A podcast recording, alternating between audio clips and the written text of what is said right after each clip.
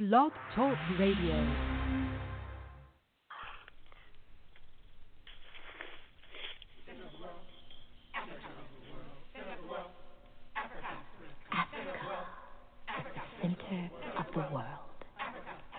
Zero, longitude zero, planned by the Creator. Sisanthropus was the first man found on the earth. That earth was the motherland, Africa. We know that without total understanding of what happened in the past, it would be difficult to relate to the future. We know that within the structure of the music, there should be a message, and the message should be truth. So now, we give you Africa, the center of the world.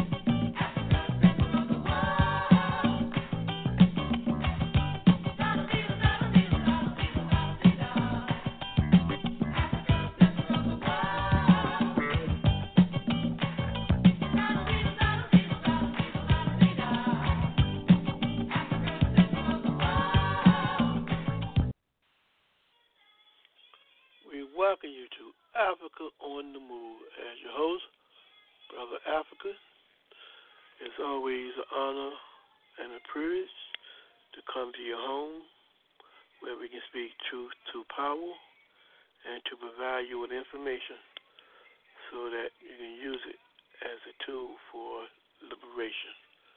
That's to help liberate your people and to help liberate humanity from all of the various forms of oppression. We welcome you on the twenty-second of March, two thousand twenty, to Africa on the Move. Our theme tonight is, there is more to this virus.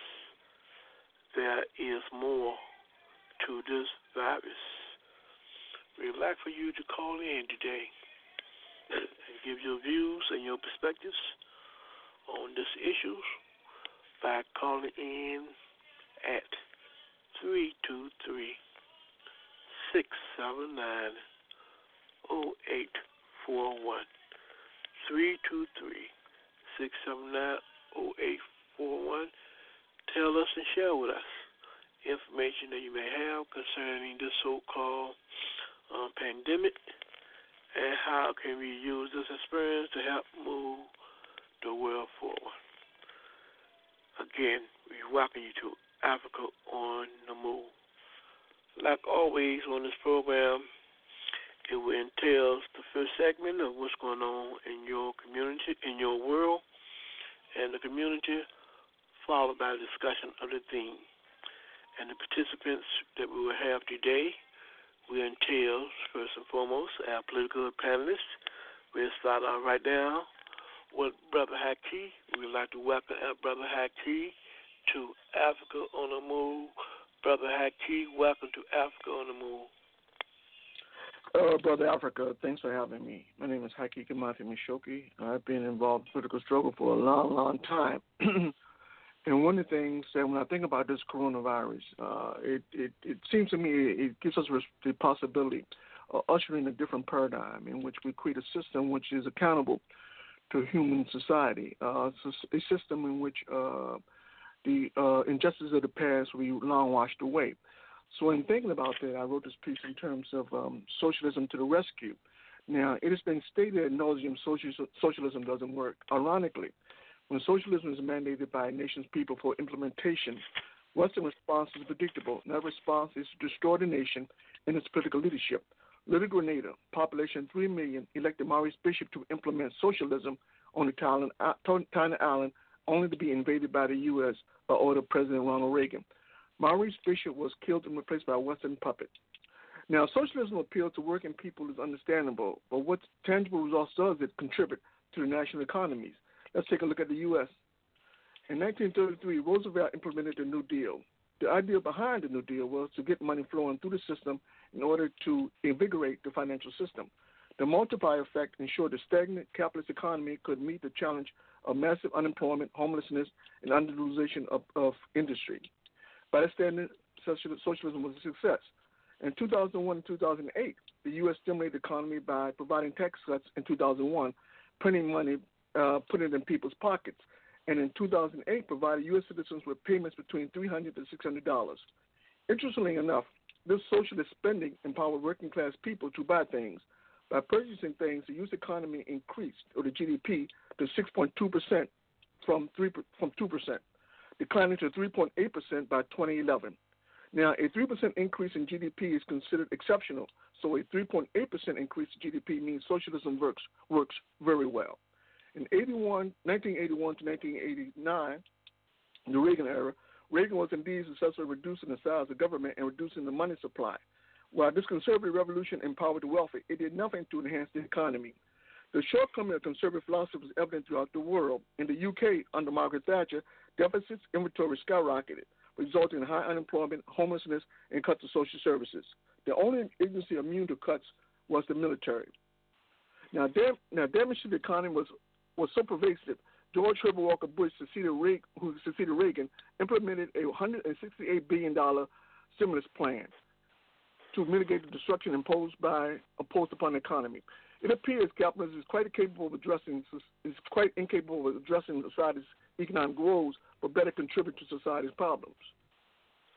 Now, in twenty twenty, Trump will disperse eight hundred fifty billion dollars toward the stimulus package. Now, when I say stimulus, keep in mind I'm talking socialism. Every adult in the U S will receive a one thousand dollars check. Politics has led the stimulus package is a result of coronavirus impact on the economy. The reality is quite different. The reality is the economy has been in recession over the last ten years. Big banks are technically insolvent, and corporations are in debt. Or the term zombie institutions has been used to illustrate the instability of the financial system. Now, this stimulus package, like the like the excuse me, like the past, has nothing to do with coronavirus or anything to do with with coronavirus. It has everything in the world to do with attempting to revitalize the decaying capitalist order. Now, the core reality is, in the U S, sixty percent of Americans have less than one thousand dollars in savings. Four out of ten citizens can't cover a four hundred dollars emergency. seventy percent of the workers live paycheck to paycheck. Now, superimposed upon these grim statistics is the rising cost that prevents working people from obtaining the items they need.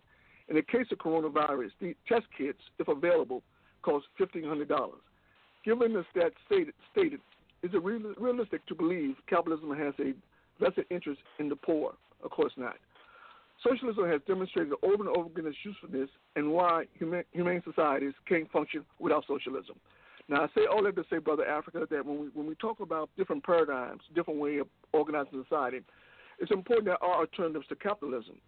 So I think we have to have institutions to, to sort of underscore that that significance in terms of, um, you know, uh, socialism's uh, viability when it comes to the new social order. But in order to do that, in order to have this kind of discussion, we have to first and foremost understand, you know, without a doubt, the difference between socialism and capitalism and how the two function. And in doing so, we're in a perfect position in terms of impacting uh, those who lead this society into capitalism, I mean, into socialism.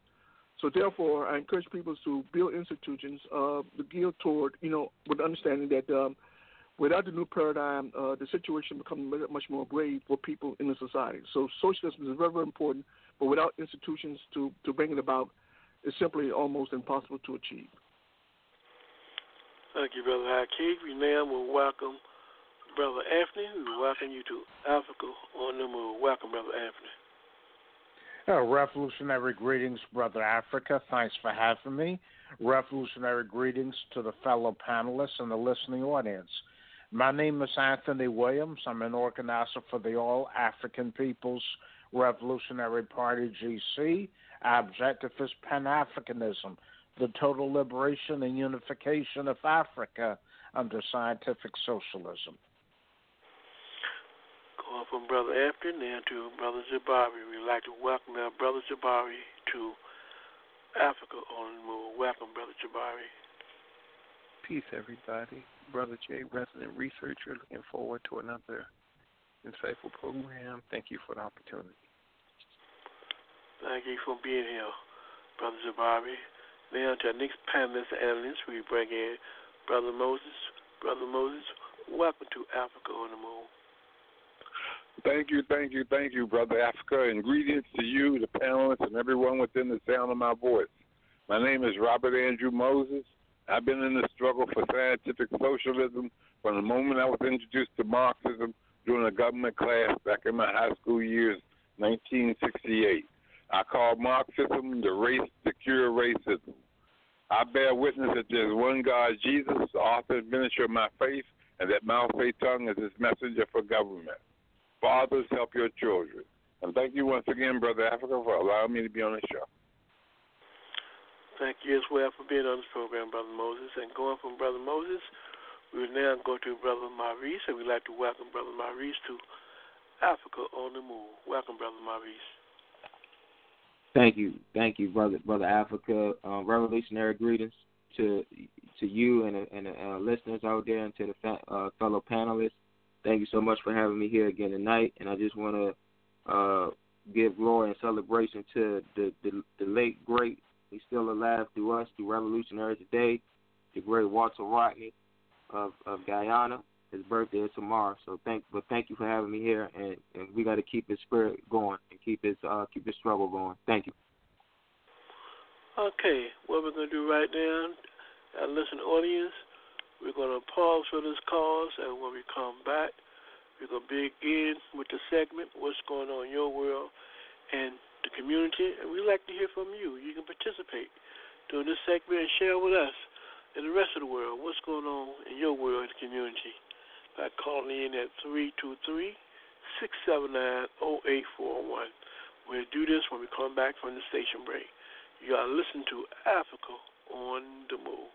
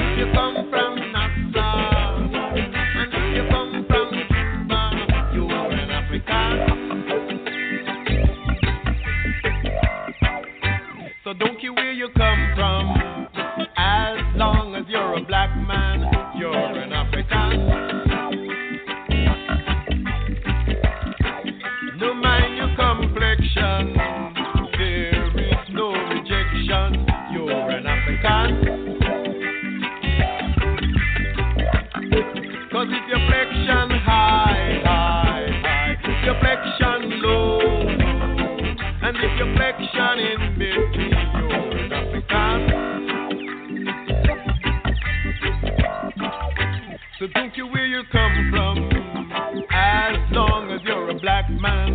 are an African. No mind denomination, that is only segregation. You are an African. Cause if you go to the Catholic, and if you go to the Methodist, and if you go to the Church of God, you're an African.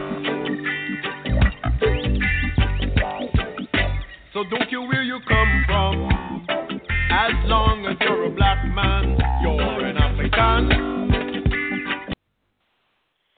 That's right, no matter where you come from, as long as you're a black man or a black woman, you're African, and don't you forget that.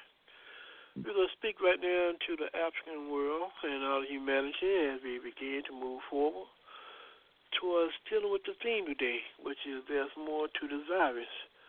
But before we deal directly with the theme, we would like to talk about maybe some other issues and concerns that, concerns that are going on around the world by asking our political panelists at this time what's going on in their world and the community. We'll start off first with Brother Anthony. Brother Anthony, what's going on in your world and the community? Okay. Um, well, a few things are going are going on, you know, that show the contrast, I think, between capitalist societies and uh, societies that are trying to build socialism. Uh, I recently, uh, let's see, a few things. One, I, I recently read an article in which uh, Cuba uh, sent one hundred forty uh, medical personnel to Jamaica in order to help them deal with the coronavirus. They arrived... Um, Uh, yesterday, and they're going to be quarantined, you know, for uh, you know for fourteen days, and then they'll start work to help out the Afri- uh, the, the Africans out of Jamaica deal with the coronavirus uh, situation. Uh, let's see. Uh, in contrast, uh, I read an article uh, that um, uh, that uh, the mayor of Baltimore.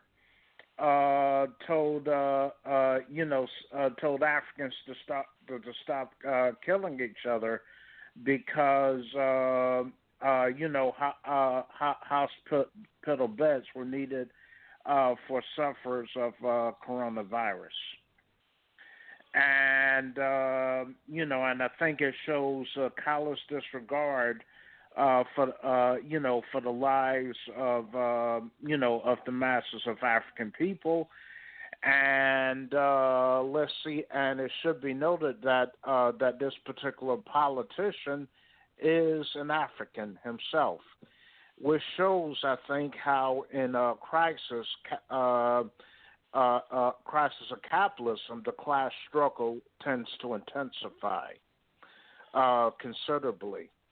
And I read an article in uh, Rolling Stone uh, uh, magazine that indi- uh, that the D O J is secretly negotiating with Congress uh, to uh, to allow for the uh, indefinite, uh, you know, detention of uh, people that are arrested and uh, to be held without trial. Uh, and this.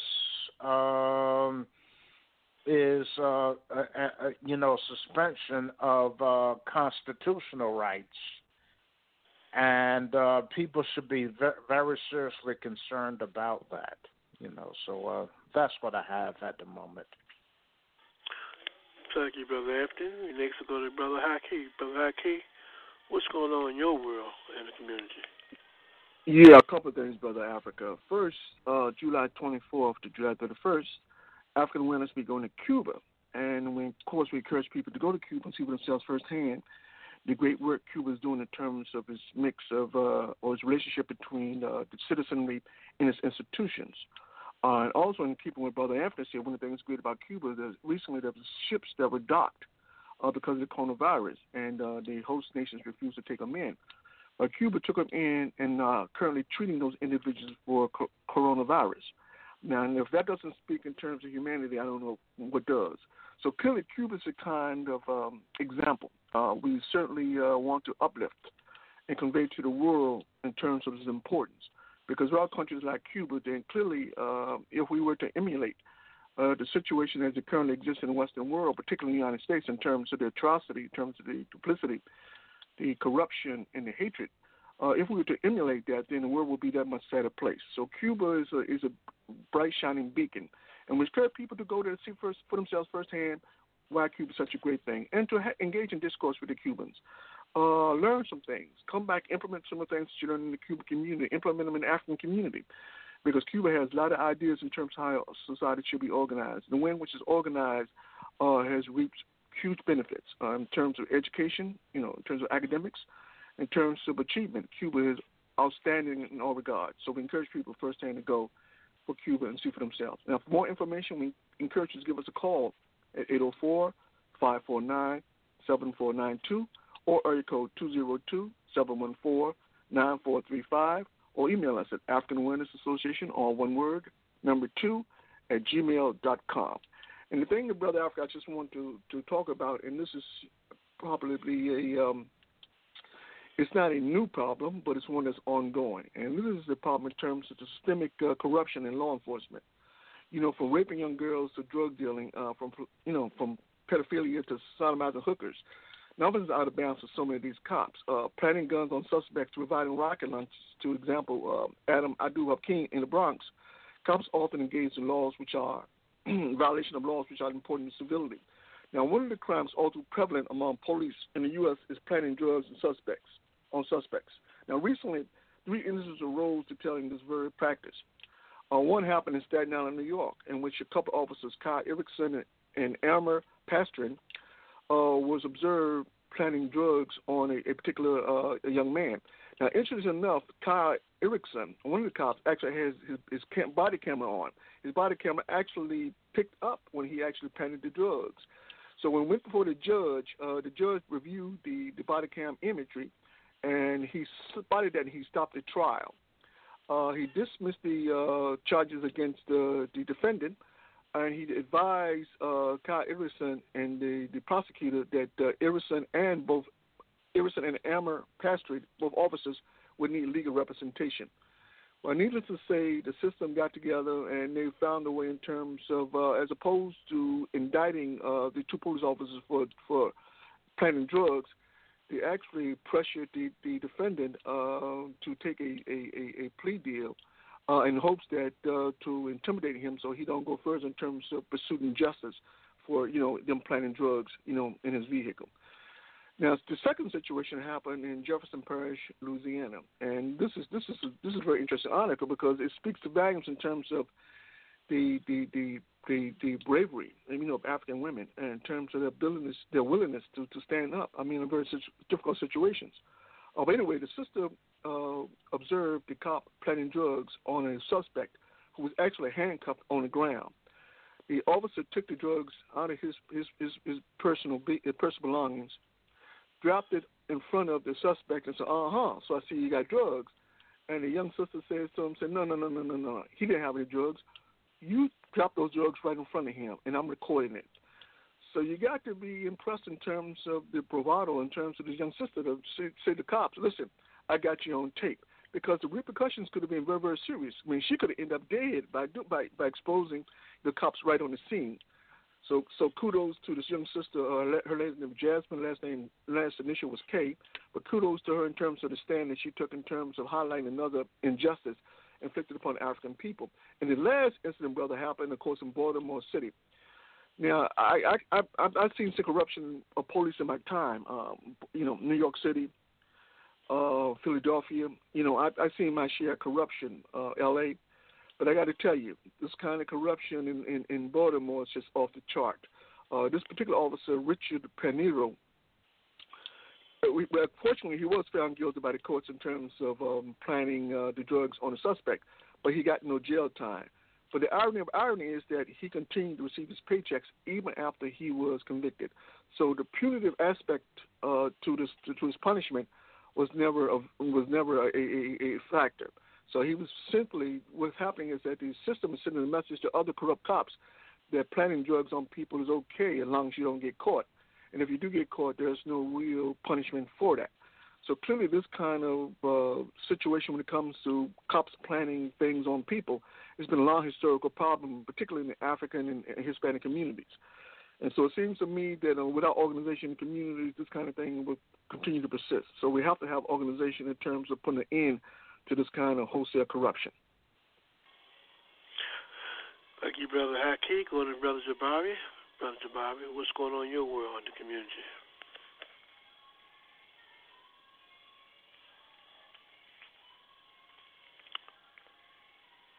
All right, we'll try and get back with Jabari. Let's go to Brother Moses. Brother Moses, what's going on in your world, in the community?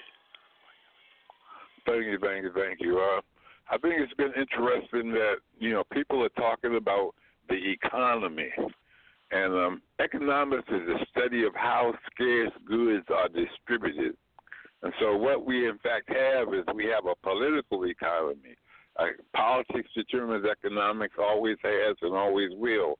And so we we want to stimulate the economy, quote, unquote, and the, the way, you know, from a Marxist uh, um, a standpoint, we have to keep politics in command, which means we have to look out for the workers Uh, as a political unit, and uh, and and give give the stimulus to the workers. Uh, they talk about small business and having jobs and keeping small business, et cetera, et cetera. Uh, but it's the key. The key uh, is, to, is the workers are are uh, the key to stimulating the economy. And I just want to say that. Uh, And uh, this week has been interesting. This coronavirus has been ravishing the country, and uh, I think it's a bright light uh, that's being shown to anybody who really pays attention to, to countries that have socialized medicine uh, and socialized health care. Those countries are doing uh, far better in, in the war against this virus than than the other capitalist countries. And uh, That's that's China and Cuba and uh, uh, even I think even in South Korea they have a socialized medicine and they're doing better. And so, you know, we need universal health care. This coronavirus, uh, COVID nineteen, shows us more than ever. We need we need people to wake up and see that we need universal health care. Thank you. Uh, thank you, Brother Moses. Now, Miguel. Uh, we're going to transfer to Brother Maurice. And Brother Maurice, what's going on in your world, in the community? Yes, recently um, I read an article in the Associated uh, Press stating that police are shifting their priorities as crisis, as this coronavirus crisis grows.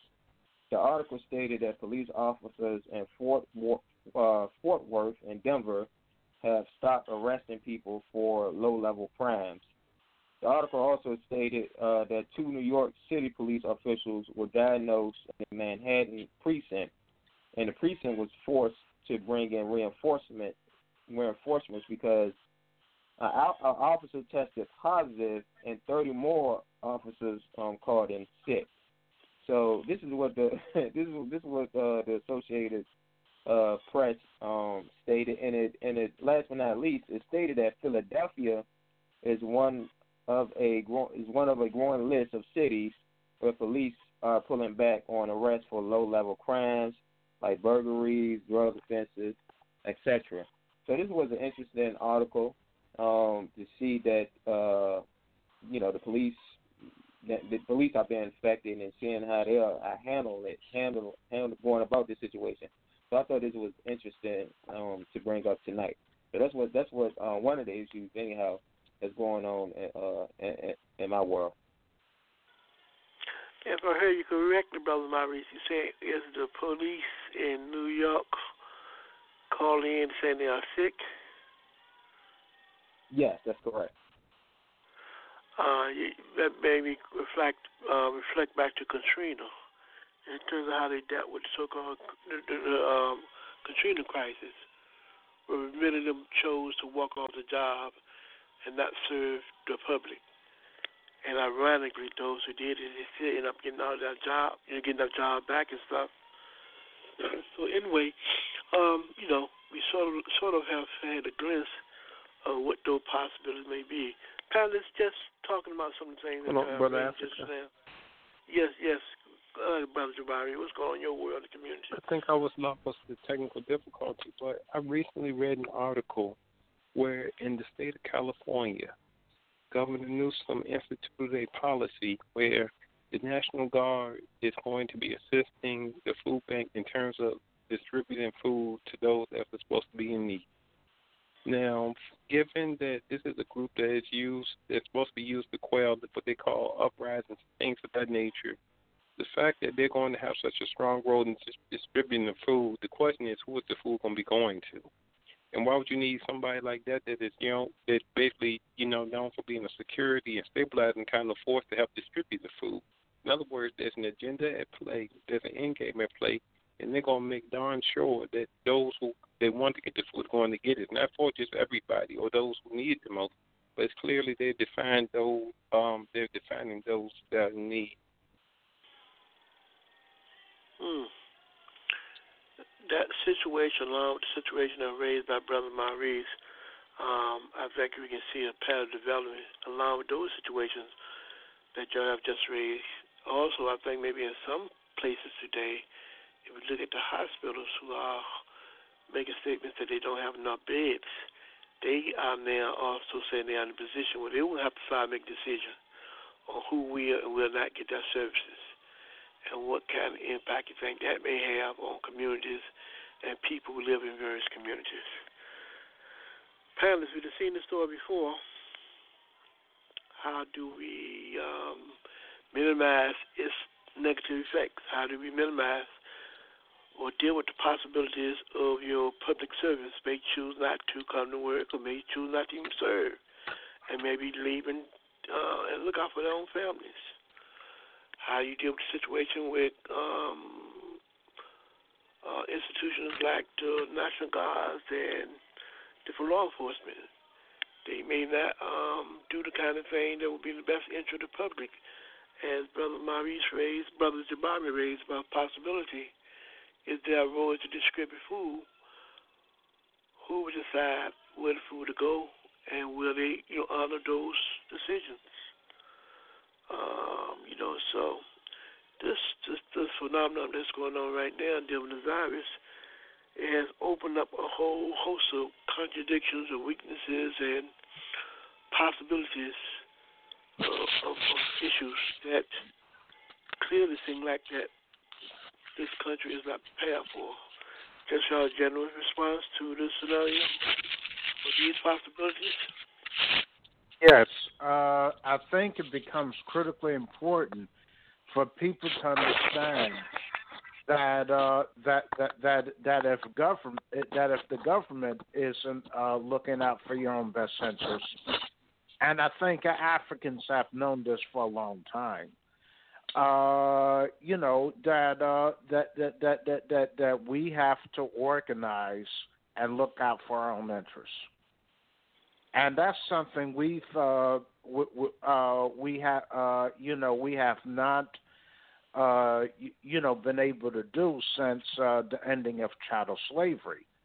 We, we, we uh, you know we we uh, we we tend to be very quick to join other groups and try to fit into society, into the larger you know uh, uh, you know settler colonialist society, rather than trying to build up our own organizations and communities. And uh, we have to, and uh, we have to, you know, organize ourselves before we start, you know, forming, uh, you know, coalitions with other people. That's going to be necessary, but we have to go in as an organized force. And that's a major reason why, you know, uh, you know, we can't hold uh, our political leadership accountable, because we go into these uh, political parties as individuals and not as an organized force. So organization becomes uh, critically important, and another is education. We have to uh, uh, un- uh, understand the causes Of, uh, of what's happening to us. We have to know our history, and we have to keep abreast of current events. Yeah, well, you know, my, my, my take on it is that, you know, we, we got to be very concerned in terms of uh, this whole uh, question around states' rights. Uh, one of the things uh, the Orange Menace talked about, he talked about the fact that the responsibility in terms of dealing with the coronavirus lies squarely with the states. Now, clearly, you're talking about uh, the, um, most of the states in America are greatly indebted. And for him to say that uh, he wants the states to take the lead in terms of financing, you know, uh, beds uh, or, or, or, or various kinds of things that people need to treat the coronavirus, for him to say that speaks volumes in terms of the kind of apathy that exists when it comes to human life. You know, it's very, very interesting, Brother Africa, when we think about in terms of one hundred fifty trillion dollars that he's talking about, uh, he's talking about um, one hundred fifty billion dollars that he's talking about for the stimulus package. It's very interesting because the whole thing is that, you know, doing that whole one hundred fifty billion dollars stimulus that he's talking about, he's not talking about uh, buying uh, respirators or buying masks, those things that are needed in terms of increasing the availability of space for people who have coronavirus. Uh, so it's interesting, you know, that when, when you when you when you think about it, you know, uh, it's very, very clear that the aspirations or the interests of the people, or even their their livelihood or their longevity on this planet, is simply not a concern of a lot of powerful people and positions of power. And I'm very, very concerned about that. So when any time you relegate things to the states, then you got to understand that you're never going to get any real resolution in terms of the problems that you're confronted with. Typically, what states do is when you have uh, uh, incidences like the outbreak of coronavirus, what their response is more military, more military intervention, as though somehow um, the military is going to solve the problem in terms of coronavirus, as though the military is going to actually shoot the virus with their military weaponry and everything's going to be okay.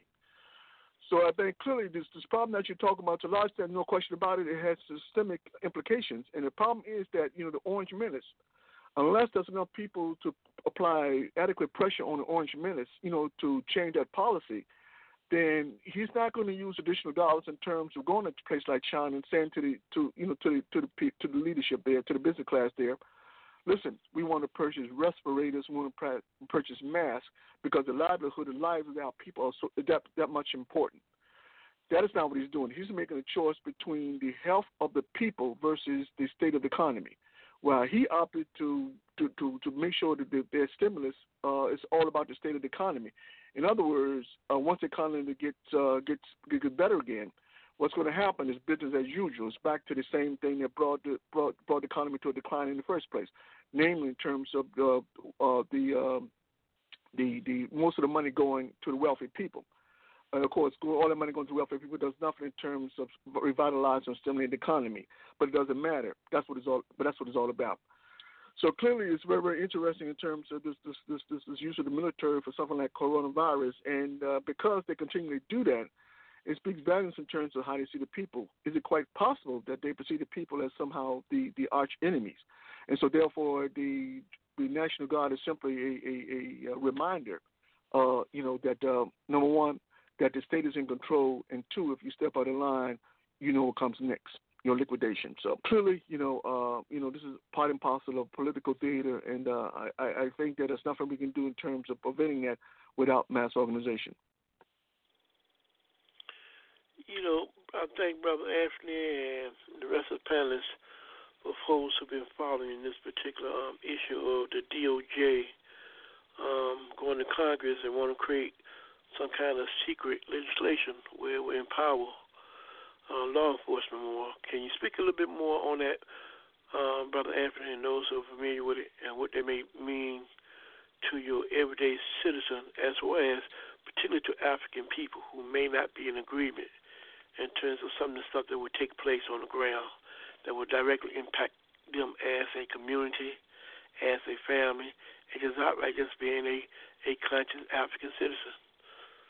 So what is this deal? Well, the implications of that is, uh, for one thing, uh, if if someone is uh, uh, arrested or or or, or uh, And, uh, you know, they could be detained indefinitely without being charged. And uh, and uh, and what um, what the D O J is pushing for is the suspension of um, constitutional rights, which in, which in some cases happens a lot to Africans anyway. But this would uh, this would broaden it somewhat and make it more, uh, you know, more blatant. And uh, it will give the, the government power, uh, greater powers to suspend uh, people indefinitely. Like if there is an emergency that uh, that causes the courts not to be able to function, for example. And uh, so it has uh, serious implications for people that get caught up in the uh, you know, in the police industrial complex for whatever reason. And uh, that could be a very, and uh, people particularly, uh, you know, that depend upon, you know, uh, uh, you know, their vehicles to get around. Uh, if they're, uh, you know, if they get ticketed or uh, or harassed by the police uh, for minor, uh, you know, or major offenses, you know, it could um, it could cause serious problems for them and their families. In terms of this arrest, are they laying out any basis for the arrest? Are the arrests going to be more geared toward actually something concrete you have done, or be more political in, in nature in terms of more so information and things that you have said that may not be in conjunction with the interests of the state? Because of my understanding that uh, many people feel that at this point in time they use it as a means to clamp down on political dissent in terms of just outright having the right to articulate ideas and information that may not jive with the interests of the state interests. Yeah, but you but you have to take into consideration, Brother Africa, there's a process involved. The thing is that they, at this point in history, Uh, for them to just go out and start arresting people for political reasons, it's just uh, be very wouldn't be in their, their best interest. Uh, you know, so, so there's a process involved. First and foremost, there's, a, there's steps that have to be taken in terms of getting to that point. I think one of the things that they are doing in terms of one of the things the legislation they're attempting to pass is that they want to create a law using the computer in which uh, encryption becomes illegal. In other words, what they want to do is they want to make sure, you know, that nothing remains secret. Uh, and nothing remains secret. They're in a perfect position in terms of monitoring all speech. And so, therefore, uh, you know, in monitoring all speech, they get a pretty good idea in terms of who's who, in terms of you know, who's agitating, who's political, who understands what's going on in the world, and so forth and so on. And so, therefore, it gives them adequate time in terms of actually increasing the number of people that they have uh, they have on their computers, in terms of potential people they're going to pick up when the situation deteriorates uh, further. Now, I think the thing that we have to understand that there's, nobody should be surprised when you look at the National Defense Authorization Act, and they're talking about the the, the five the five concentration camps, five areas that set up for the internment of, of, of people in society. They're very, very clear on the point that they understand that it's inevitable. The decline or the fall of the system is inevitable, and they know that. In fact, when you look at in terms of the overall economy, when you look at the, the indebtedness of the corporations, uh, clearly uh, the U S is in, in great debt. In fact, it's, it's, it's, the debt is not uh, is not redeemable. There's no way in the world you can overcome the kind of debt the U S is facing.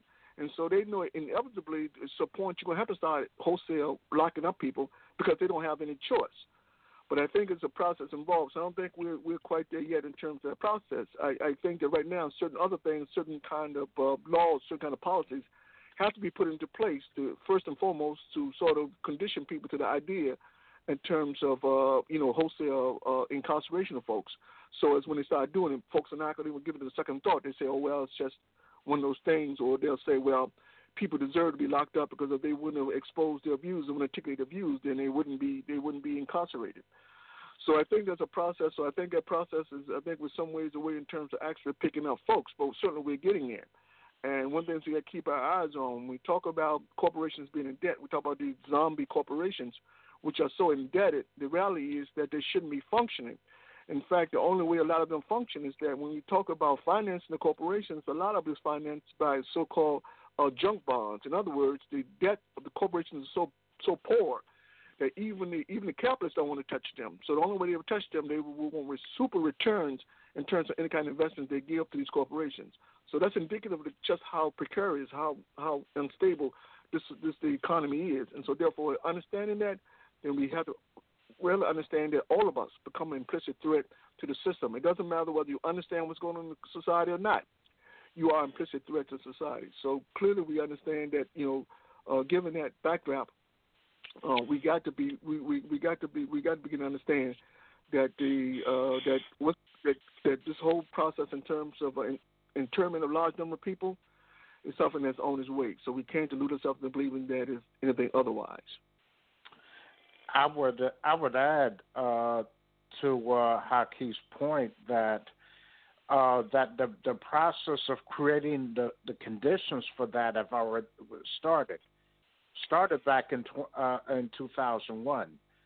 Uh, uh, the, the incidents that took place on September eleventh, two thousand one uh, one were used as uh, as a means of increasing The, the political repression of the masses of the people.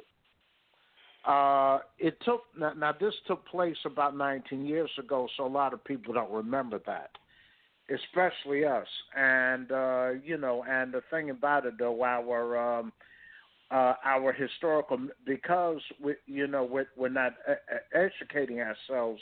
Our political memories are very short. But this has been, but but this has been in the works for a while. And the thing about it, though, uh, his, there's been a history of capitalists using fear in order to increase the po- level of political oppression. If you analyze, uh, you know, the history of the U S Uh, and uh, so, uh, you know, so that's something that's coming. And I think the uh, the coronavirus situation is the latest, uh, you know, instrument to be used for that purpose. They create fear so that people, you, you know, we acquiesce to uh, surrendering, you know, their human rights. It is very interesting when you think about coronavirus and you think about the kind of um, um, solutions they're putting forth in terms of, you know, combating coronavirus. This notion in terms of uh, self-isolating, I, I think that's very, very interesting in terms of human behavior, you know, to encourage people to self-isolate. Uh, normally, if that's a situation where someone is sick, people leave them alone anyway, so you don't have to encourage people to self-isolate. They're going to do that anyway. So it's interesting they keep reinforcing that self-isolation, self-isolation, self-isolation. Uh, also, uh, I think it's interesting when we, when we talk about coronavirus and um, we, we, we talk about the fact that they tell people, say, if you get sick, Uh, stay home. Well, on one hand, you tell people that you got this virus and that and, and, and that uh, treatment is possible, but then you tell them to get sick, stay home. So then, what are you really telling people? Are you what are you telling people? I, I, perhaps you're telling people that their existence is esoteric, that you're saying to them that their existence is not important. Now, if people swallow that, if people, if they, the government touches your existence is not important, you swallow that. If you accept that as a given, then it speaks volumes in terms of the role of propaganda, the effectiveness of propaganda in terms of getting people to actually uh, um, uh, play down their own humanity and actually do whatever those in powers you know, want them to do. Often we talk about people being indifferent to, to power, and clearly, you know, there are those individuals from personality perspective would always do what what what what what, uh, what, what power tells them to do. That is a fact of life. But then to have the masses of people sitting around there and, and actually partake in a lot of these strategies uh, in terms of coronavirus, and not understanding, you know, that what you're doing is actually uh, participating in a, in a trial run in terms of what's to come. In other words, if they can control the way you think, the way you act, the way you move, then they, they're learning something all the time. And so therefore, they go back to the drawing board and say, okay, we did A, B, and C. The people respond to A, B, and C. So, therefore, we know what to do in terms of we want to turn a large number of people. We know precisely what to do and how to do it. And so we do that without even understanding that we're participating in, in this game and not understanding, you know, that they're monitoring us. They're watching what we do. They're, they're taking notes and they're precisely what we're doing. And so we don't understand in terms of implication of what's going on because we're too busy caught up in the fear. So we're, we're afraid of what well, we're afraid of the person next door because they might give us coronavirus. We're afraid at the marketplace to talk to somebody. Oh, they might give you coronavirus. Uh, we're scared to even talk about the politics of the day because wherever I talk to them, they may give me coronavirus. Well, we can't meet, but they may give me coronavirus. So, you know, it seems to me that, you know, we got to understand that this is all part of a test run. And uh, this coronavirus is not, it's not, it's not, you know, it's, it's, it's not unique in terms of, in terms of, you know, viruses. So to treat it as somehow that is exceptional is, is beyond the pale. Because if you stop and think about it, what kills more people than the coronavirus? The it, flu. Now, flu is not a pan, not considered a pandemic. Now, why would that be? Why why isn't why would that be? Possibly because people have accepted the fact that flu. We've been told that flu flu is supposed to kill people, and so we accept that as inevitable, and so therefore we don't question it. So clearly, the role in terms of the, in terms of propaganda, in terms of the kind of information they they, they convey to us, in terms of our ability to internalize a lot of that stuff.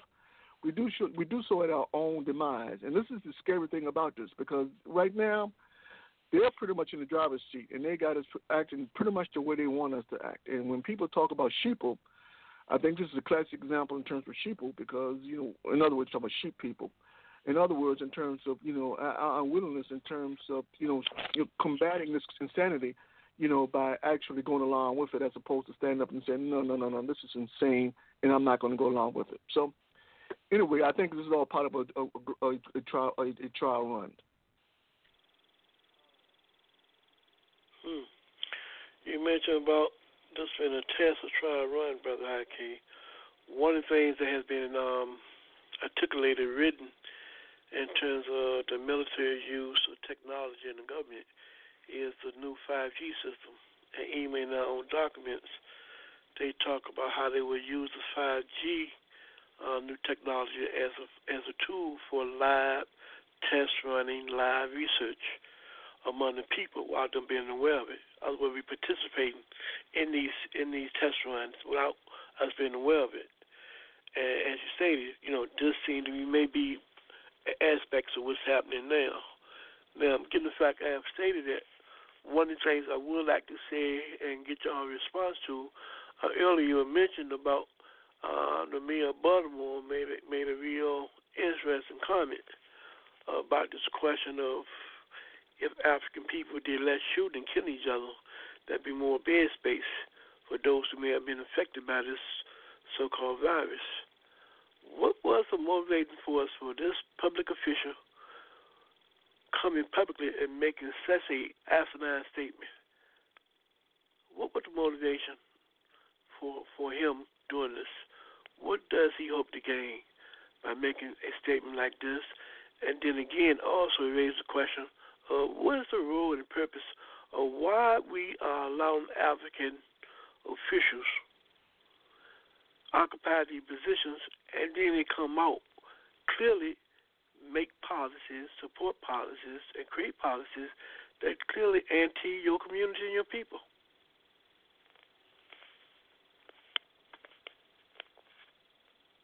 Open for any response. Who would like to take a stab at that? Yeah. I'll try to take a stab at it, and maybe people could jump in. I think it represents uh, an intensification of the class struggle in our, inside our communities. And what I mean by that is not every, not every uh, you know, African is necessarily for uh, uh, for the masses of African people. And uh, we've seen, and we've seen that in our political leadership a lot over the last one hundred fifty years, and uh, and uh, it goes back to a problem uh, that we've had for a long time. We uh, we go into these political uh, we go into this political duopoly without our own agenda in place. In other words, we're disorganized. And uh, and because we're disorganized, uh, we we we get run roughshod by uh, the existing political system.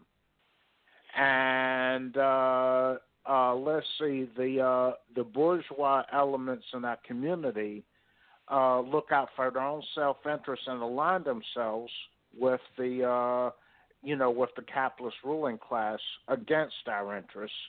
And we can't hold them accountable because we're not we're not organized enough to do so.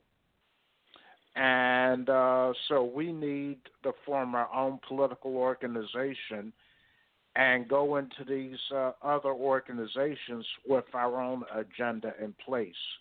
Because we lack that, we can't hold uh, these African political officials that work against our interests accountable. And uh, it's a classic uh, neo-colonial situation. Yeah, I think, I think, um, I, I think off the bat, I think his his, his re- remark was um, condescending, but I think it does speak to the class issue. I think what he was really saying was that uh, as a you know as opposed to y'all shooting and killing, shooting each other and, and taking our bag of six in the hospital, we prefer you guys not shoot each other, but hold off and shoot each other later because we prefer that respectable people have access to those beds for the coronavirus. And that's unfortunate because uh, one of the things that this guy doesn't apparently doesn't understand is that it's very easy in terms of vilifying those individuals who engage in, in, in survival in, in society. What would be more constructive to have some type of um, some type of um, uh, uh, discourse around the question in terms of why people kill each other, why are people killing each other, what sociologically uh, impacts people to the extent that they're willing to kill each other, what, precisely what's going on here. That would be much more productive, I think, in terms of understanding, you know, why people why people kill each other in the first place. But I don't think his interest is particularly sociological. I don't think he give a damn about why people kill each other. I think his position is that, listen, uh, in his mind, I think that his thing is that, well, either, you know, you you you you you, you got it made or you don't. So I think he sees himself as those who got it made. Not understanding the scheme of things, when you talk about got it made in, in capitalist America, he don't even come close. He may well be impoverished. When it comes to massive dollars, he doesn't even come close in terms of measuring up to those in society who control billions of dollars. So this notion that uh, that somehow that Joe, because he's the mayor of the city, that somehow he he he he's made it, uh, is pretty much a, you contribute pretty much that nonsense to this whole bourgeois, as Brother Anthony talked about, this whole petty bourgeois mentality that exists in the African community, where people actually think that they have a little, a little something and think that they they're better off than our people, as opposed to understanding that those things are fleeting and um, they could be taken away very, very easily. In fact, as society's economy uh, constrict, construct, constricts, uh, the reality is that it's going to it's, it's going to be taken away anyway. So a lot of those things you hold dear, a lot of those material possessions you hold dear, there are no guarantees you can hold on to them in the future. So clearly, this is a class question, and so uh, and, and it does have some appeal in terms of you know in terms of the ruling class because they like to hear that kind of thing. Because one of the things Clarence Thomas, for for instance, Clarence Thomas talked about, he talked about the fact, you know, reading, you know, the autobiography of Malcolm X, reading revolutionary literature, reading books about uh, progressive thinkers. He understood clearly what the situation was, but he also understood in order for him to to move up in terms of the hierarchy, one of the things he's got to do, he's got to play that game. He's got to change, you know, his perception. He must change his speech. He must change, quote unquote, what he believes, and so therefore he propagated a lot of conservative bullshit because he realized, in espousing that conservative bullshit, the possibility of moving up the, the hierarchy was possible, and it, and it worked. So he espoused a lot of nonsense, and so it worked, and so he's where he wanted to be, but he did so at uh, great expense to his people. And the problem is that you know as as, as you get as more and more uh, African people aspire to, uh, to, to to to to go up that hierarchy. In doing so, they, they, they, they, they do a disservice, you know, not only to the people, to humanity generally, because what happens is that they ultimately become puppets for, for those ambitions of power to inflict more harm, more damage, more pain on their community. So therefore, in the final analysis, you know, we understand that uh, the petty bourgeois mentality don't give a damn about anybody other than themselves, and we understand that. But understanding that at some point you might, you have children, grandchildren, nieces, nephews, uh, cousins, so forth and so on, who would be adversely impacted by something that you've done. So we have to think holistically in terms of, you know, what we do and how we do it and the implications of the kind of stance that we take. But I think this guy's position was very, very clear. He's, he's petty bourgeois, and his whole thing was to appeal to the ruling class in terms of hoping of you know, achieving a higher office at some point in history. Okay, panelists, what we're going to do right now, we're going to pause for a call, so when we come back, we will entertain the theme for the second half, which is that it's more to this virus. Y'all listen to Africa on the Move. We welcome your participation when we come back by calling in at three two three, six seven nine, zero eight four one. The line will be open. So again, we're going to pause for the calls and we'll be right back.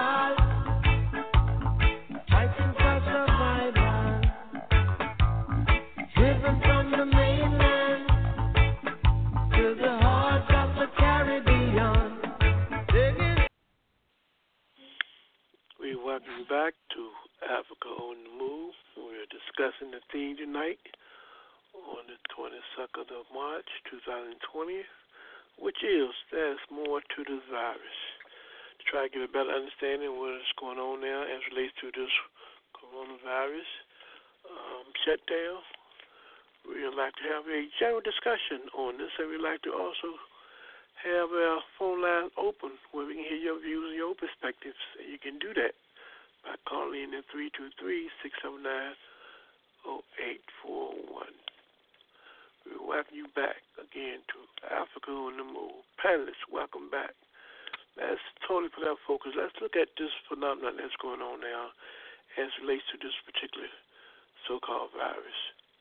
Uh, that was a recent interesting video that's going on the circuit on the YouTube internet where there's a minister, Charles Jackson. He made a real interesting presentation in giving his take on what may be going on as relates to the essence of, of, of why this whole uh, pandemic, so-called pandemic, has came into play. And he raised some interesting issues that I'd like to, yes, just get your response to it in terms of what you think about the possibilities and realities of these factors is what it is, based upon his information from having a relationship with various people in intelligence and military community. Now, one of the things he raised about this particular virus is that he did state that, one, this is not a, a virus. These are symptoms you deal with. And he stated that, you know, you will not get the virus until you submit yourself in maybe to some medical facility or something, and they inject you with the virus, and then you become, the, then you will have the virus.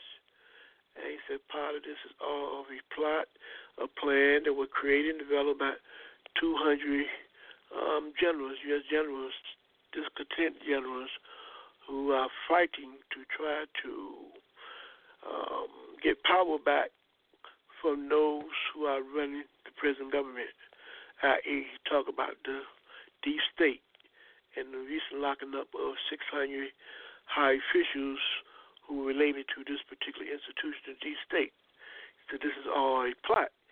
And he even made a connection to, it also is connected to originally to this, this plot of nine eleven to do the same thing, to create a pandemic in terms of uh, fear, where they can come in and justify um, taking power and imposing their will on the people through military means. Now, for those that saw that video, I'd just like to have y'all uh, initial reaction to some of the things he laid out, and do you think this is feasible? Panelists? Yeah, well, I, I, I, I be, be very candid, Brother Africa. I was sort of confused a little bit.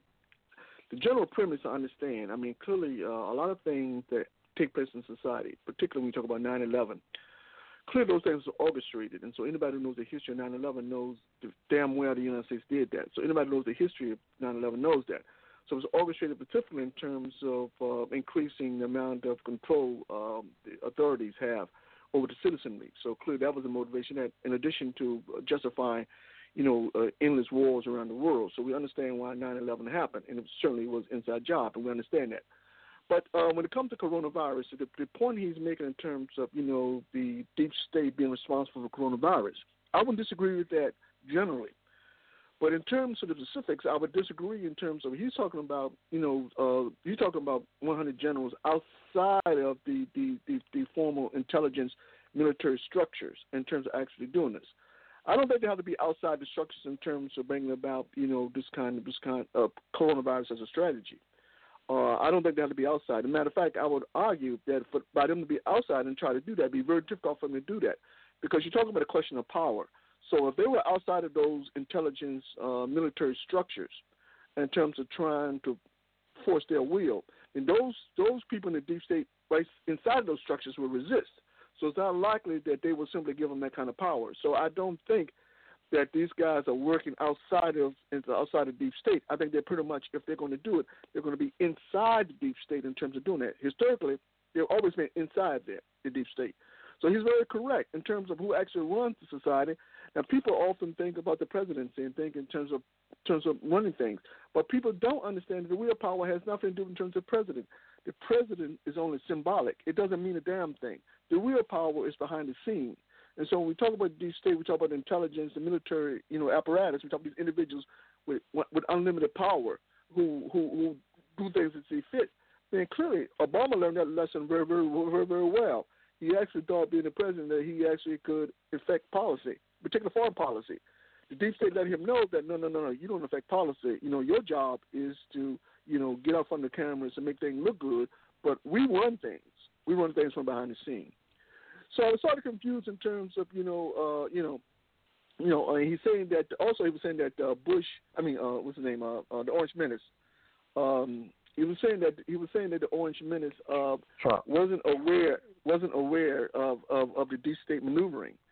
And uh, I give I, I agree that the Orange Menace is not the sharpest tool in the shade. There's no question about that. But I think that he to say that he's that ignorant in terms of the, the workings, the inner workings of the deep state, I think that's a stretch. I think for this particular situation when it comes to coronavirus, I, I think the Orange Menace agrees with that, because his position is that he's all about the empowerment of the wealthy. That's what he's all about. He sees himself as a wealthy individual, and he is. Uh, so his thing is to ensure a government that's that's, uh, that's compliant in terms of providing the wealthy with whatever they need in terms of in, in, in enriching themselves. And so, therefore, I can see him supporting anything uh, that's going to enrich the wealthy. So, therefore, if you have coronavirus, uh, which means that um, people in the hospitals, uh, hospitals going to make a lot of money, insurance going to make a lot of money, uh, government, uh, uh, people have connections to the government in terms of purchasing um, uh, uh, respirators and masks and so forth and so on, going to make a lot of money. So clearly he would have no problem in terms of that kind of scenario, because any scenario which says that rich people make more money, then the Orange Minister supports that. So I don't think he necessarily would disagree with the deep state in terms of his uh, uh, use of coronavirus as a political tool in terms of consolidating control uh, in the United States or throughout the world. I'd like you someone else to take on, but I think, Brother Aki, from my Tech Arena article, it seemed like it was an inside play power struggle within the establishment of the, of, of, of the forces. You had those who want to uh, um, um, stage this, and then you had others who was in opposition to it. And it looked like it was a fight among them. That was just in terms of the power relationship of the forces. They were both uh, as part of the establishment, but you got a set within. Or sticking to, um, I guess, try to impose their, their will, what they want. But that was my general take on it. Um, Brother Anthony, Moses, y'all take on it. What did y'all get from this? How did y'all view that? Uh, I, uh, I saw uh, that, uh, I, I, you know, I was going to, you, you, you know, uh, you, you know, I think that, I think it has some validity, given U S history, that uh, that that that that this was that that that, that this was uh, you know set up by, uh, by by the U S government, or at least the center of it. And uh, you know, and the thing about it though, some some information we had discussed uh, in in uh, in prior programs indicated that that uh, you know that this that this incident. Um, Any uh, a naturally occurring virus, which I think people have to understand, is something that was uh, that that that was uh, genetically engineered, and he did allude to that. And uh, and the thing about it, though, and they were uh, various private entities that were involved in the engineering of uh, of this particular virus in order.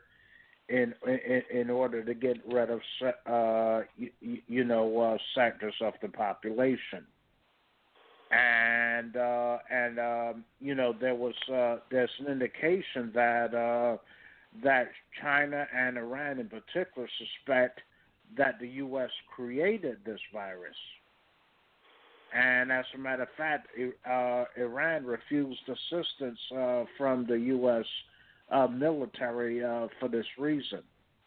Uh, that was something I had uh, uh, read recently, and uh, so um, you know that, that uh, you know I think it, I think the, uh, the the video raises some valid valid points that people need to be aware of.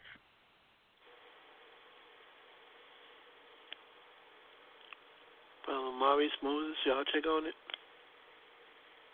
Yes. Um, Uh, I don't. I don't want to cut in front of Brother Moses or, or Brother Jabbar if they have have a point to make. Um,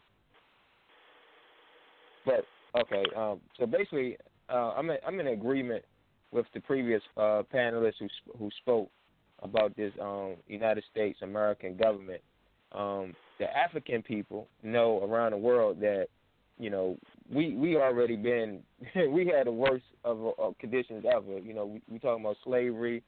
We're talking about the Tuskegee experiment. We're talking about Sarah, you know, you know Sarah Botman, Her, Henrietta Lack. We talk about uh, Chris Baker here in, in, in Virginia, Richmond, Virginia, uh, my hometown. So when you look at, you know, he, he was robbing uh, African graves of bodies, and we talk about the first president, George Washington, right, using teeth out of Af- uh, out of Africans' mouth. So um, we, we, we as African people, we know what we're dealing with. Uh, It is definitely his uh, the, the, what he was saying in that video is, is very valid. It's very true. Um, you know, and we, you know, we are the biggest threat. America used a lot of, you know, from from uh, gentrification, colonial colonization. They like to break up communities. They like to. They did it with Africa. They set up these borders. They did. They doing it now with Palestine. They breaking up Palestine to get it to their liking and Israel liking. I mean, it's it's no, it's no, it's nothing new. It's the same tricks as usual. Um, yeah, I wanted to speak earlier to the point that was made earlier about um, the attacks on Africans. They, I mean, they, uh, last week they attacked uh, spring breakers, uh, African spring breakers in Miami. They attacked them, uh, uh, dragged the girl on the ground, uh, put one brother in a headlock. But they talking about keep a six feet radius. But they they quick to hop on us. You see what I'm saying? Um, so yeah, we have to be mindful. I mean, we you know we dealing with this virus. Yeah, you, you have to be mindful and protect yourself. The same daily uh, regimens that you would do if you would have the flu. You know, you have to wash your hands. You have to um, you know use good hygiene. Uh, take care of your health. That's that's the minor stuff. But like as for the self distancing, you know, as for all, as for all of that. They've been wanting us to do that since we got off the boat on the plantation. They didn't want us to tap dance in, in slavery. They didn't want us to play drums in slavery. They didn't want us to do nothing. They didn't want us to have no type of communication. And it sickens me that we have African people, uh, people like Con- Condoleezza Rice and people like uh, Colin Powell, who sits on the um, who sits on the Atlantic. Uh, I forgot. I got to get the name. The Atlantic Commission, if you will, or the Atlantic um, Council. What is Council, thank you. They sit on the Atlantic Council, and they work right along with Facebook, with NATO, to try to undermine us. We, we you know, we can't even post. We can't even post about the locusts that's taking place in Africa. I had a, I had a post, uh, uh, uh, posted about locusts in Africa, and that was removed. A lot of posts are being removed, so it, it, it's, it's, it, you know, it's nothing new. Um, it is definitely, definitely a class struggle. Definitely neocolonialism. And uh, right here in America, not only in Africa, right, and that ain't not only not only in uh, Brazil, but right here in Africa, we got a um, a big case of neo uh, neocolonialism. Um, they they done show they done show us their hand. You know, if we was playing spades, the game would have been over already. They done showed us their whole hand, man. Like I mean, as as us as as the people, though, we just gotta become more organized at this point, man. I mean, my good good grief, you know we. How much of a more of an ass whooping we're going to continue to take as a people? I mean, the only way we're going to get out of uh, get out of this is organization. You look back at history; that's what that's what got us out. And, and, and you know, the people at power, the the colonial, uh, the capitalists, imperialists, they they definitely know this. They and that's why they are creating stuff like the Atlantic Council and you know have Facebook. Every the community it used to be communities in the neighborhood. We used to talk and we used to do this. Everything was done in the community. Everything has now gone on, and I know Brother Jabbar can can can uh, agree with this. Everything has gone right on to you know to to uh, social media, to video games. My my man, I have nephews, man. They don't even want to go outside. They want to play on a uh, on, on on an iPad. You know what I'm saying? They want to play on a Nintendo Wii. They don't even go outside no more. They they think uh, building blocks or building uh, a fort can be done on Minecraft. So this this thing of technology.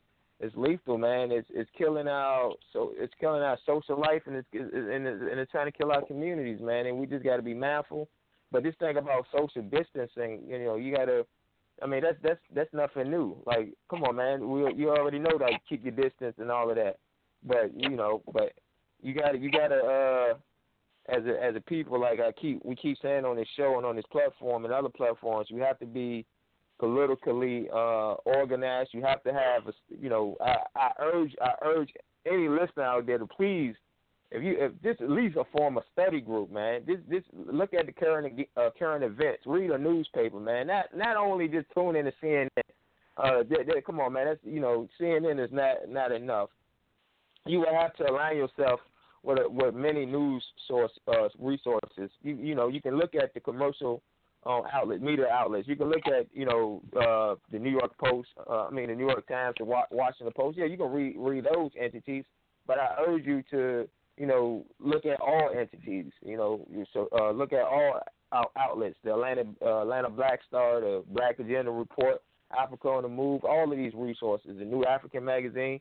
You better read everything that you possibly can read because going on social media. and this and that. That's that's cool too. They said twenty percent of people um, get their information off social media, but and that's and that's cool and dandy. But you have to read. Um, Doctor Khalid Muhammad. I'm gonna quote quote him and then I'm gonna conclude. Doctor Khalid Muhammad stated that the worst thing to create was a television. He said he wanted to take his television and throw it in the garbage.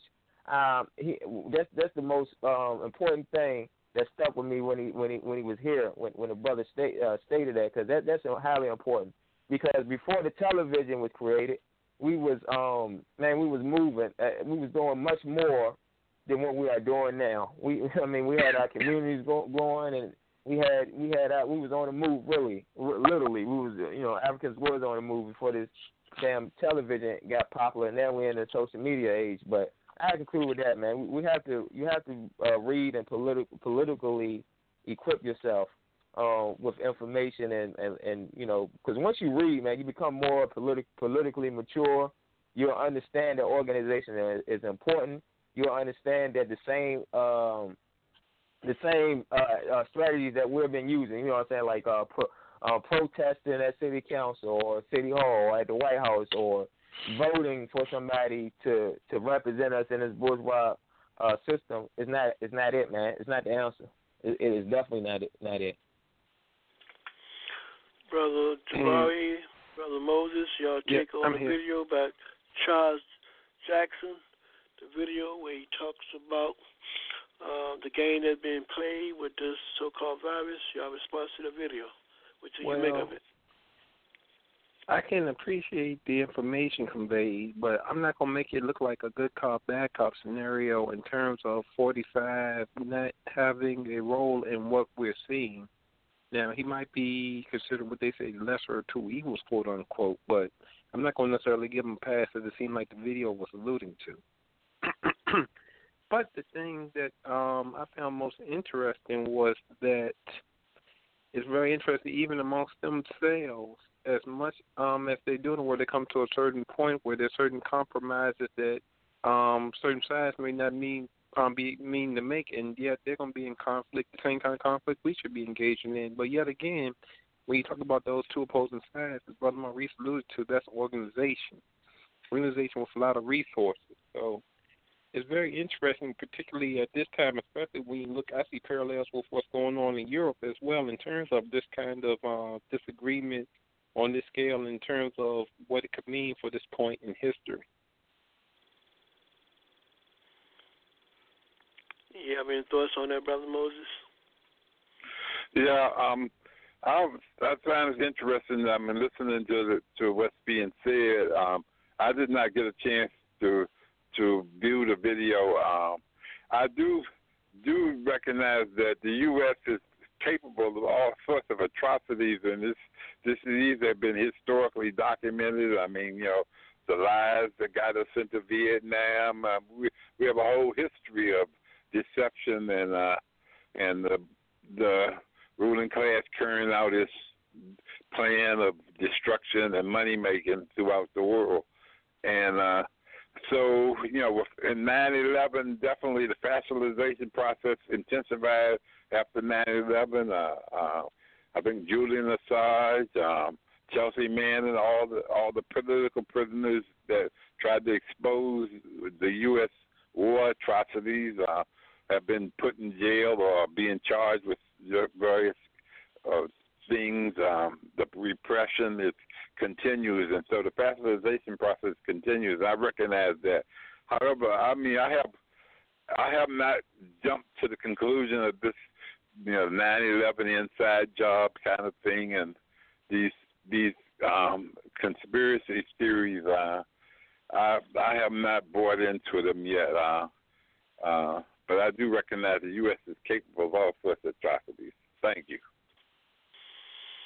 Okay, let me uh, okay. let me just let me just jump in let me just jump in real quickly here. Uh, you know, one of the things, you know, when we talk about the coronavirus, and we did last last show, we talked in depth about in terms of you know how these viruses were created by human beings in laboratories. Now it's interesting that you know when, when we talk about the the, the the the the various virus that are make up the make up the coronavirus. It's very interesting that these same man-made viruses, uh, H I V, uh, MERS, SARS, and so forth and so on, it's very interesting that this, this coronavirus contains these very same viruses.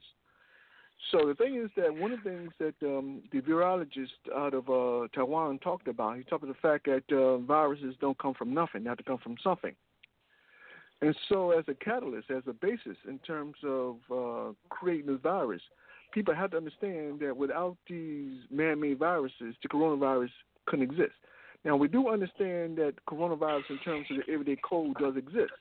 But the coronavirus we're talking about is not the everyday cold. We're talking about something beyond the everyday cold. So so clearly, you know, uh, there's much to be said in terms of um, in terms of the U S complicity when it comes to forming, you know, you know, fomenting and uh, disseminating viruses around the world. It's not it's not a, it's not a new strategy. If we go back to, for instance, if we go back to the Indians right here in America, one of the things that we're very, very clear on, that they committed biological warfare against the Indians. What they do? Uh, they infected their blankets with smallpox, knowing damn well the Indians, being trusting and, and honest and good people, trusted them, and so therefore they accepted those blank, those blankets in good faith, not knowing they were coated with uh, they, they they were infected with with, with uh, what, um, excuse me smallpox. Now, in terms of China, and we talk about the, the, the, the Opium Wars, in terms of how the, the British in particular uh, coated the, the, the country, you know, with, with opium for the sole purpose in terms of, you know, uh, destroying people. And hopefully, you know, uh, and, and consuming the, the cocaine uh, make them susceptible to all kinds of diseases simply because cocaine does a horrible job in terms of, a very good job in terms of undermining your immune system. So clearly, it's, it's, it's part of the strategy in mind. It was all about. It was really all about, you know, um, bioweaponry. That's what, that was the cocaine use was specifically for. Not so much to get people high, but to debilitate, to undermine their their their, their immune system, to make them susceptible to all kind of infections. And also, we can't we, we can't forget also in terms of um, here in here in America, we talk about the, the, the experiments in terms of viruses against Uh, African prisoners. Uh, the book Acres of Skin talks in depth about that. So we we, we cannot forget that. Uh, we cannot think, Brother Maurice talk about Tuskegee in terms of what they did in terms of infecting African, allowing African men to be infected with syphilis and allowed to be untreated just to see the impacts. So there's a long history in terms of the West using viruses for, this, for political ends. So we, we, we, we so one is not naive about that. And Brother Moses, I got to tell you, when you when you got to be careful about the conspiracy theory, because the thing is that, you know, when you start saying conspiracy theory, it's precisely what they want you to say, because what what they, what they spend a lot of time doing is convince people that whenever one someone exposes the truth, it becomes conspiracy theory. It's a way of undermining what what, what, what, what people have to say in terms of what the government is, is actually doing. Uh, so when you talk about um, when you talk when you talk about uh, someone like um, um, uh, Chelsea Manning. Or if you talk about um, um, uh, uh, what's, what's what's the brother in Russia? Um, um, I can't think of the name. Slip my mind. No, the brother Julian Assange. Not Assange. The, Assange. He's in he's in the U K. But the brother in Russia, the, with the, the computer analyst, uh, I, he's on, with the glasses. He's on top of my. Eric I can't Snowden. Think Snowden, yeah. Eric Snowden, yeah. Eric Snowden, yeah. Snowden, yeah. So initially when they came out with that information, of course, it was the government attempted to discredit what they had to say, even though what they were saying was very, very true, but they attempted to discredit it anyway. And so we got to understand that, uh, and, I, and it's just important we understand this, that a lot of information that we receive is is, is, is, is is leaked by people who are on the inside. They know it's wrong, and they leak the information. Conversely, we also understand that the government will sometimes leak information so as to uh, misdirect. So we do understand that exists. But certain something like um, something like the World Trade Center in terms of nine eleven, if you go back and look at the history of the World Trade Center, that's very clear. I mean, that's that's that's no way can that's no way can refute it. This is why when it, when it, when the U S government did a report on nine eleven, one of the things that they did was they interviewed Tim Kaine, the former governor of New Jersey. Uh, in terms of the, they hit up a panel to to, to study of nine eleven.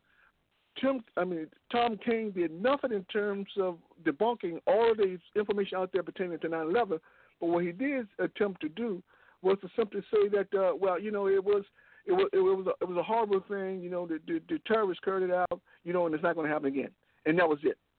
all the information pertaining to the intimacies in terms of what actually happened, Tim Kaine didn't touch. The reason why he couldn't touch it, because it was legit. That's why he couldn't touch, couldn't touch it. You know, you know, and not only that, if you go to New York City yourself and you talk to the people who, who, who live in that area in terms of what happened during nine eleven, they'll tell you about the explosions. They'll tell you that building number nine refused to come down. Why? The other buildings, one one come down, then one later, then the other one comes down, irrespective of not being hit by being hit by the airplane. And they tell you about that. So the question is, so, so what's going on?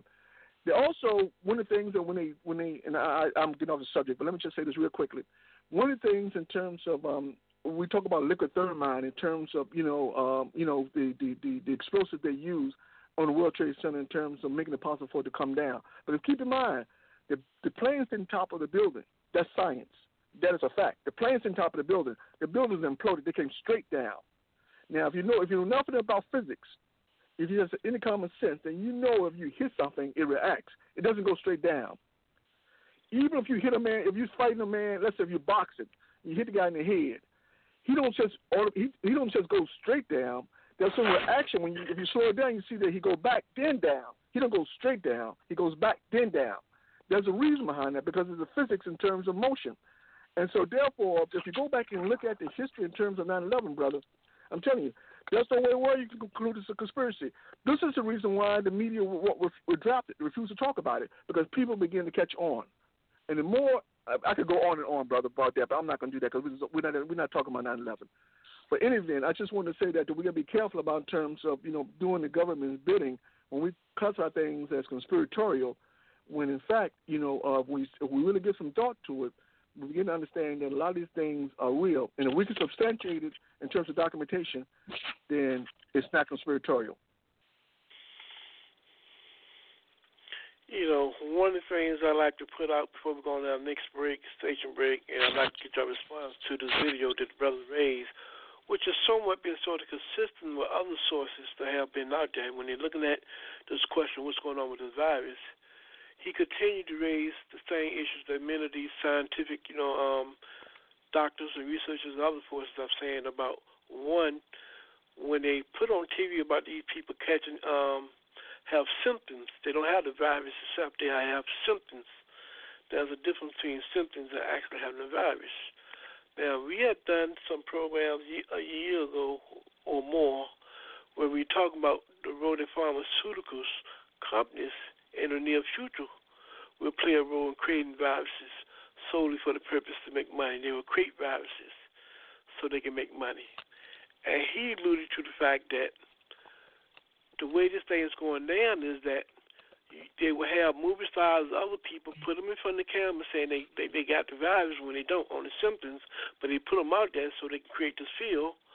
But not only do they only just have symptoms, but the essence of actually acquiring the virus will occur when one goes to the medical centers and to the hospitals, and when they claim that you need a vaccination, they give you the vaccination, and by giving you the vaccination, and at that point when they actually are getting you the virus. And that's when you become, you know, uh, at risk of dying and stuff and will die. Not at the stage of what people are doing now, saying they just got these symptoms. And it's recognized even right now they really don't have an actual virus for this stuff. They have different things where they can, you know, deal with it, treat it, but they have not came up with a specific virus just for this so-called virus. So I just find that to be consistent to many information and sources, you know, who have put information out saying don't take these shots and don't trust that. Y'all response to that that narrative? A couple of things, um, you know the you know the you know in that regard, Brother Africa. Uh, let's one is the fact that uh, uh, you know symptoms. It could it, it doesn't necessarily. You're right. It doesn't necessarily mean that you have the coronavirus itself. Uh, uh, let's see, you could have a flu or, uh, or, or, or, or possibly a serious cold or, uh, you know, or, or it could be a fever. And, um, and, uh, and the thing, and the thing about it though, or it could be, and it could be you, you ha- uh, a possibility a person has underlying health issues. Most common being at a certain age or, you know, or other health issues. And given, uh, you know, uh, the poor quality of health care in the African community, there are a lot of Africans that have underlying health issues, such as high blood pressure, diabetes, et cetera. And uh, so so that's something that people need n- need to be aware of. And that, uh, you know, in lieu of uh, vaccinations, there are ways of treating and alleviating, which have also been been, been put out by, uh, you know, by various sources. Uh, and uh, so, uh, you know, so as, uh, you know, uh, you know, uh, uh, Brother Maurice pointed out earlier, you know, taking appropriate, uh, you know, precautions to care for your health, uh, you know, and, uh, you know, and, uh, you know, and there were some certain remedies that were suggested, like drinking a lot of hot fluids, like soups, uh, tea and whatnot.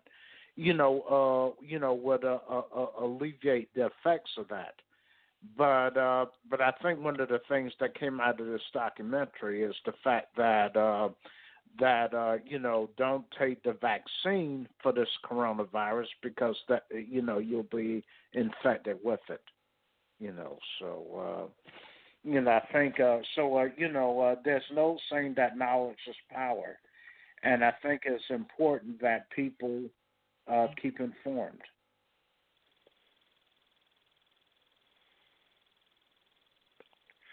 I have I have a, uh, a hard time with this situ this theory because, uh, for one thing, it involves China and and the situation in China and what's going on in China, and, and I just it's I mean the information information is power, but you know.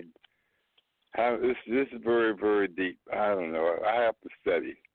Thank you, brother, brother Moses. We we we uh, we, uh, we appreciate your, uh, your your candor. We really do, and uh, that's what it's all about. It's all about really, you know, when we talk about these issues, really, you know, be able to substantiate and actually talk about these issues from a intelligent perspective. Not simply because we feel that way, but because the information leads us to feel that way. So, uh, so, so your point is understood. And uh, the thing is that when you, when you talk about China, one thing you got to understand that China, with, with one point four billion people, that's a lot of people. And in fact, China has the number one economy in the world, and so China has every reason in the world to play ball with the world establishment in terms of trade, because simply because it's in their best interest to continue trade, uh, because you got one in part because you got one point four billion people, and plus. You want to create a different paradigm for the world, and the only way you can achieve that paradigm is to have uh, friendly relations, particularly when it comes to economics, with nations around the world. So we can reason that China doesn't have an incentive in terms of creating that virus. It simply wouldn't serve China's interest. Uh, remember, China had to spend a lot of money in terms of erecting, you know, these these hospitals real quickly to treat its people. Uh, that was that that that was a that was an impact that impacted their economy, and that's something they don't want to do. So there's no real incentive in terms of China creating the co- the, uh, the coronavirus. Now think about the United States. Why would the United States create create the coronavirus? Clearly, well, well, I tell you, the economy is unstable. The economy is so in, indebted that there's no way to overcome that debt. The only way to get out of that debt is to destroy this total system and, and erect a new one. That's the only way they can get out of debt. Uh, corporations are highly indebted. In fact, I talked about, in fact, in terms of the junk bonds, in terms of usefulness, in terms of, you know, uh, financing corporations. Some of the corporations, even the capitalists, don't want to trade with, want to provide money to corporations because they because their budgets are so poor. So America has an incentive in terms of co- uh, innovating the coronavirus. And keep in mind, you got a lot of you got you got three hundred seventy-five million people in this country. You know, and and uh, many of which. Don't vote. So you can say the discontent with the society is, is, is growing leaps and bounds. And so they understand that. And so they also understand that given the society in which people are in a position to actually discuss things or people to actually share information, that they understand that's an implicit threat in terms of people's ability to, to get access to information. And so therefore their thing is they're up against the wall. They realize the only way they're going to have longevity, the only way they can maintain control is that they got to whip, whip up and hysteria. They got to create a situation in which people are so fearful, you know, that they do anything the government tells them to do. They got to make sure, you know, in, ter- in terms of by eliminating people, particularly older people, you do a lot in terms of saving savings in terms of expenditures, because more old people are eliminated, then you have to worry about payments in terms of things like Social Security, Medicaid, Medicare, and so forth and so on. So clearly, America has America has the incentive, uh, certainly has the motivation in terms of, you know, um, uh, fomenting uh, coronavirus, simply because the ruling class understands it's in their interest to do so. They're just buying time, because keep in mind, we all understand in terms of the flow of history, no country stays on top forever. The United States is no different, but they're very arrogant. The hubris that exists among the elite in America is unprecedented. Uh, they make even the U K leadership look uh, tame by comparison. So, so clearly, you know, they understand that they got a lot to lose, and they're desperate. And so the coronavirus is just an extension of desper- des- desperation. So when we when you talk about the five hippotypes, you know, when you talk about these these coronaviruses, five different strains of, of, of coronavirus existing, and they only exist in America. Well, if you tell me that these these same viruses are different, these different strains existing throughout the world, then they only can cover one place, because other countries only have one strain. America has five. So in order for you to have these five different strains uh, uh, uh, manifest themselves throughout the world, they can only come from one place. It's America. It's not rocket science. It's not conspiratorial. It's a fact. So anyway, I'll close with that. And, and my brother Moses, keep on struggling. Uh, can I make a point? Yeah, go ahead, Bobby. Mic is open. Uh, uh, just to add to um, uh, uh, Brother Hakeem's point, everything he explained, we can sum it up in one word: industrialization. Um, China was able to, to have the capacity that uh, to have the economic system that it has due to industrialization. Industrialization. Um, one thing that Nkrumah made a, a, a critical point of uh, is industrializing our uh, the resources. The main, the, I'm sorry, the raw resources come out of Africa. Imagine Africa, if you will, was You, um, unified, uh, unified socialist Africa on the level of, of China. Imagine the, the factories that we can build and the resources that we can build and the, and the things that we can build on a, a socialist system where we'd be at right now. Industrialization is highly important, um, and that's how you know China, China, and you know that's what China understands. That's how it is on the level that it's on, and you know we got to look at it. When the African, when we went into uh, uh, colonial uh, colonialism. Or being colonized, we went in there with the hoe. We had the tool called the hoe.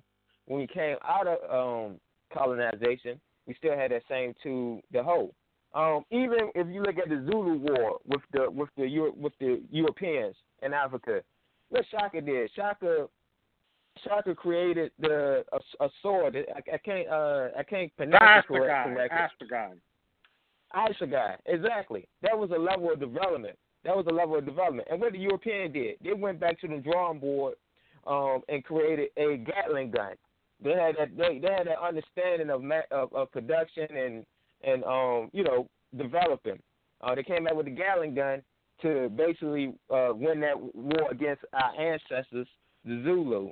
And therefore, you you know that, that, that that's what we have to. That's a that's a huge point that Nkrumah was trying to get us to understand, is that level of industrialization, and, and, and I and I just I just wish that we had that um uh we have more of that on it.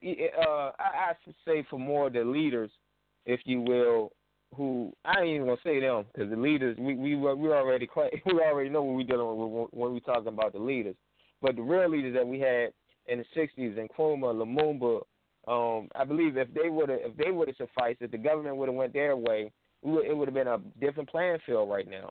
Because of that, that word of uh, now, uh, along with organization, industrial, industrializing um, our resources, uh, you know, and, and, and it's very critical for Africa now with the level, you know, of development we at at this point, and and the uh, ser- seriousness of this um this coronavirus. But I just want to add that point to um to Brother Hakeem's point, that that that thing industrial industrialization is important. Yeah. Could I add something about Africa? Mike is yours, Anthony. Sure. And I want to add, uh, you know, in the, in the things of, uh, of uh, in industrialization, I agree with the points that were raised earlier, uh, and uh, and that takes a high level of organization which a United States of Africa would bring about. Now, what I want, wanted to add also to, to get back to the point about the coronavirus, uh, uh, y'all might recall the interview we, we checked out last week with Doctor Um, Alim Muhammad, in which she pointed out that uh, the coronavirus was developed by a researcher out of uh, Johns Hopkins University. I forget the European's name. And uh, but he was funded by uh, the Bill and Melinda Gates Foundation. Bill Gates is uh, is a eugenicist, in addition to being uh, you know the founder of uh, of, of uh, Microsoft. And uh, and uh, you know he and for the last uh, ten to twenty years he's been advocating the depopulation of Africa. So, uh, so, so uh, you know, so I just, uh, you know, I think what I think I, I bring that up to remind people that, uh, that, that, that that that that it is that is probable that uh, that the coronavirus did indeed originate in the U S and not in China, and uh, China has a suit, and so does Iran, because they believe that that that the U S was involved in in, in its development. And uh, and the U and the U S incentive, well, well, one is the fact that, that they've been trying to economically strangle Iran and Venezuela for nearly a decade. And uh, so, uh, so so so so so so so to bring out uh, this instability inculcates fear and uh, perpetuates imperialist domination, which can only last so long, because truth, truth crushed earth will eventually, uh, you, you know, come, come out. And and and, and, and add, add to the point about Bill Gates. Bill Gates, uh, a couple of years ago, uh, he did a he did a um, it's on YouTube. You can pull it right up. He did a, a presentation on TED Talks on the TED Talk pl- platform, and Bill Gates stated that uh, he was talking about his experience as a child dealing with um, uh, a war. I think it was the uh, World War Two, um, and, and how, you know, he was saying about missiles and all of that being used. And then he was saying in today's world, present-day world, uh, viruses is the um, is is is. Hey, I don't I don't want to um, I don't want to mess up what he said, but basically he said basically what he was saying. And you can, like I said, you can pull this up, because I want people to see the, I want people to get the information for themselves, um, not just go by hearsay, but. Basically, basically, what he was saying, that uh, the virus is the new weapon. Um, it's not, it's not a, it's not a race. It's not an arms race anymore. It's, it's, it's more this, this thing of war is going to transform to to uh, to biochemical, biological, biochemical warfare. biological war- warfare. Thank you. And you can go pull this up. And he said this himself on a TED Talk pl- platform. Um, so that, you know, he's he's telling you, he he in connection with Brother Anthony stated. Telling you what's going on. He's telling you what what what uh, what what they what they're doing and what they're about. Um, it's it's it's not it's no coincidence that he. Mhm. I'm sorry. No, go ahead, go ahead, brother. Um, um, brother Murray, finish your point. My mistake. Oh no. Oh yeah, no, no, no problem. I'm just going to say, I'm gonna wrap up right now. I'm just going to say, like, it's no. I'm just making a point that, you know, it's no it's no coincidence that um you know, Bill Gates, he putting all this money, as he's saying, into Africa and all of this stuff. And taking the food, taking the rice, making plastic rice, and all this stuff, right? The grains. It's no, it's no, it's it's no um, coincidence. And the, and the research, you all you gotta do is read, you know, research um, and read. And this is this is credible sources that's put this. This it's coming out of his mouth. I, I conclude with that, man. But not only is it a biological part of the ongoing biological warfare that they have created, and will continue to be. Another form of warfare. They even taking these warfares out out of the earth atmosphere, out of space. They are designing equipments and tools out of space just to fight and create wars. Not only out of space, but they also got technology now that are developing to have war under the water, under the oceans. So if you look at the history and their particular policies. That's very true.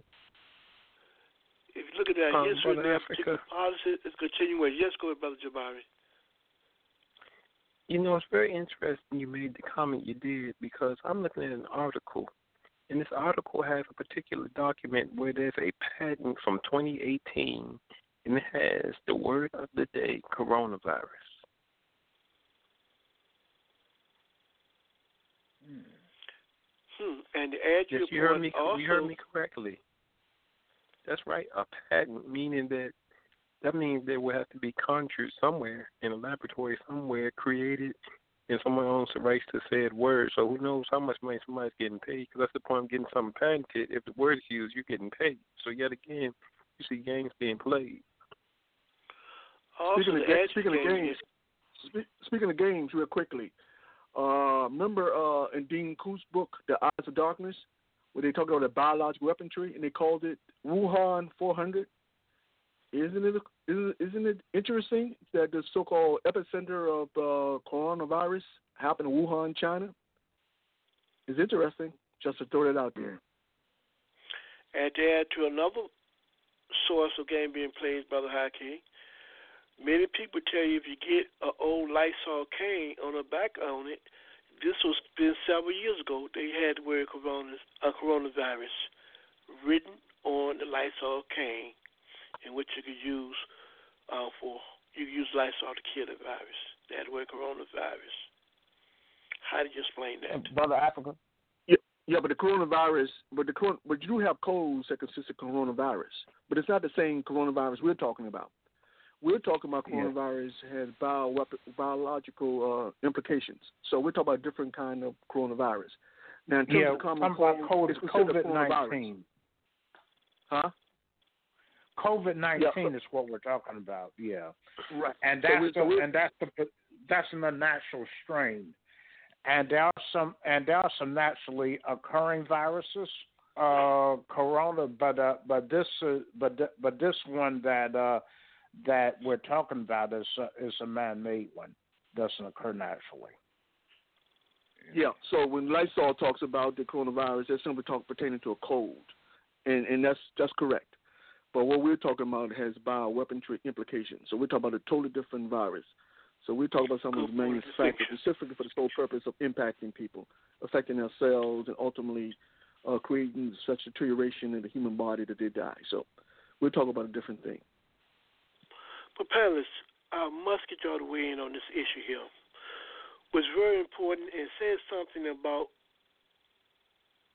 just the essence of a capitalist system, the essence of the, uh, of, uh, of the U S political economic system, the essence of the confusion, the ignorance, and the arrogance of the American people. We sat, sat here today talking about let's get rid of the virus because we don't want people to die. We're against that. While at the same time, the same so-called virus that is taking place in countries like Cuba, Venezuela, um, um, Iran, they're affected with the same kind of virus, and the U S continue to keep a blockade against these countries from getting the proper medical materials and medicines to be able to help their people fight the virus. What kind of people can sit back and say, I only have a concern for people here as relates to the virus, but do nothing to assist other people in the world from the same virus? And one of the biggest contradictions from all this is one of the major countries they're trying to kill with the virus, which is Cuba, is one of the major countries that is offering hope and possibilities of resolving and eradicating the virus. Your response to that. When is American people going to be held responsible for that lack of inactivity of saying, look, you can no longer function under our name, going around the world, doing to others that you don't want done to you? Your response. Well, I- Well, I think there's a certain amount of complacency that exists in the mind of people born in the U S. I think this notion that they are better than others, I think it's a theme that, that resonates with a lot of people. They're not going to tell you that, but I think it does. Uh, so when they see the kind of coronavirus impacting people around the world, particularly people of color, they, they're, not, they're not concerned. Hell, you're not even concerned about coronavirus affecting people of color right inside the United States. And so you really don't care about people outside the United States of color who are impacted by or potentially impacted by coronavirus. So I think this kind of arrogance, I think this is the this is this is the, this is this goes right to the point, Brother Africa. Part of the problem in terms of bringing about substantive change in society is because a lot, even though we, we critique the government in terms of kind of policies that uh, it uh, utilizes in terms of exportation of its people, but what we don't talk about is how many people inside this country identify with those policies, who support those policies hook, line, and sinker. And so, therefore, when you talk about destruction of folks and you think that it's, it's, it's, you find it rather odious, there are a lot of people in society who love to see the destruction of other people, who love it. Uh, and, and, and how do you explain that? When you talk about Christian fundamentalists, how do you, how is the person who said they loved Christ, how is the person who said they love Christ to turn around and justify in their mind the destruction of people based upon uh, esoteric uh, uh, uh, uh, based upon esoteric uh, criteria? So clearly, Brother Africa, the problem is that a lot of people have having have these, these, these, these, these quote-unquote, lack of a better term, these American values, uh, which allowing this destruction serves their interests. They don't have a problem with it. So America probably is the most inhumane people on the planet, and that's just the cold reality of it all. Mm. That goes back uh, to um, a look, uh, an examination of U S history a little bit will, uh, you know, will partly explain this. Uh, the U S was founded on based on violence. I mean, they they ruthlessly uprooted the indigenous peoples and nations of this hemisphere uh, to, to to establish this country, and they ruthlessly used violence and terrorism uh, to uh, uh, to get African labor uh, to uh, to build institutions that make up this society. So you have what you have is a, uh, is a is a country that was built by violence. If you look at its history carefully, which a lot of people don't do, and uh, every political figure talks about on occasion how great America is, and there are a large sector of people that buy, that swallow that hook, line, and sinker. And therefore, and, and, and it's as if, uh, you know, other people in the world don't matter. And uh, so, uh, so you got this, uh, you, and so that's where that American arrogance comes from. And then when people travel, they'll understand why, you know, people around the world hate America so much, because of that arrogance. And it's a consequence of uh, of capitalism carried out uh, at uh, you know at at, at its uh, highest stage, imperialism, and like all imperialist powers, uh, the uh, uh, the ruling class believes that it'll it'll it'll be it'll exist forever. But uh, but but if you look at history, all empires believe that. But uh, and all empi- uh, empires fought to preserve their existence, and uh, and and that's what you see, uh, you know, going on with the U S. If you serious, want to put an end to the virus, Brother African African community for one second, Brother Marvius, to the call to African community, all yes, free and loving people. Make a serious contribution by fighting for and for the end to the blockade against Cuba. Yes, Brother Maurice. Brother Alfred, you alluded to the point. Against, not only a blockade against Cuba, but all countries, Cuba, Zimbabwe, Venezuela, Iran, but definitely put an end to the blockade of Cuba. They are in the forefront of fighting this battle, of having the technology and the history to create things that will benefit all mankind. Yes, Maurice. Real, real briefly, real briefly. I know we tight on time. Uh, I hope my phone don't cut off. It usually just automatically, automatically shut out around the time. Um, earlier, you alluded to the point of of these powers to be, uh, these capitalist powers to be, having um, having the uh, power to manipulate weather and water. I just want to take our attention real brief to an article uh, that was written by uh, brother uh, by, by four uh, and Nkrumah. He's a um, editor of the New African magazine, and you can you know you can find his magazine uh, in Barnes and Nobles. Uh, come out every month, but it, it, it gives a lot of good information. Uh, I'm going to take us back uh, to last year with the uh, with the cyclone, the hurricane that hit Zimbabwe.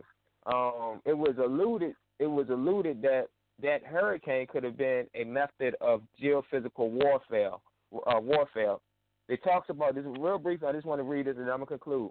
In the article, it stated that a nineteen ninety-six New York Times article in which America's leading newspaper wrote about the U S military's recent success in short-term and short-term rain-making as a weapon of war.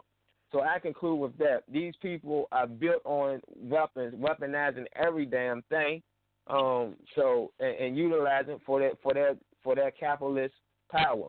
So I just wanted to um, I just wanted to add that information to the point you was making when you uh, when you when you stated that they're using space and they're using water and weather.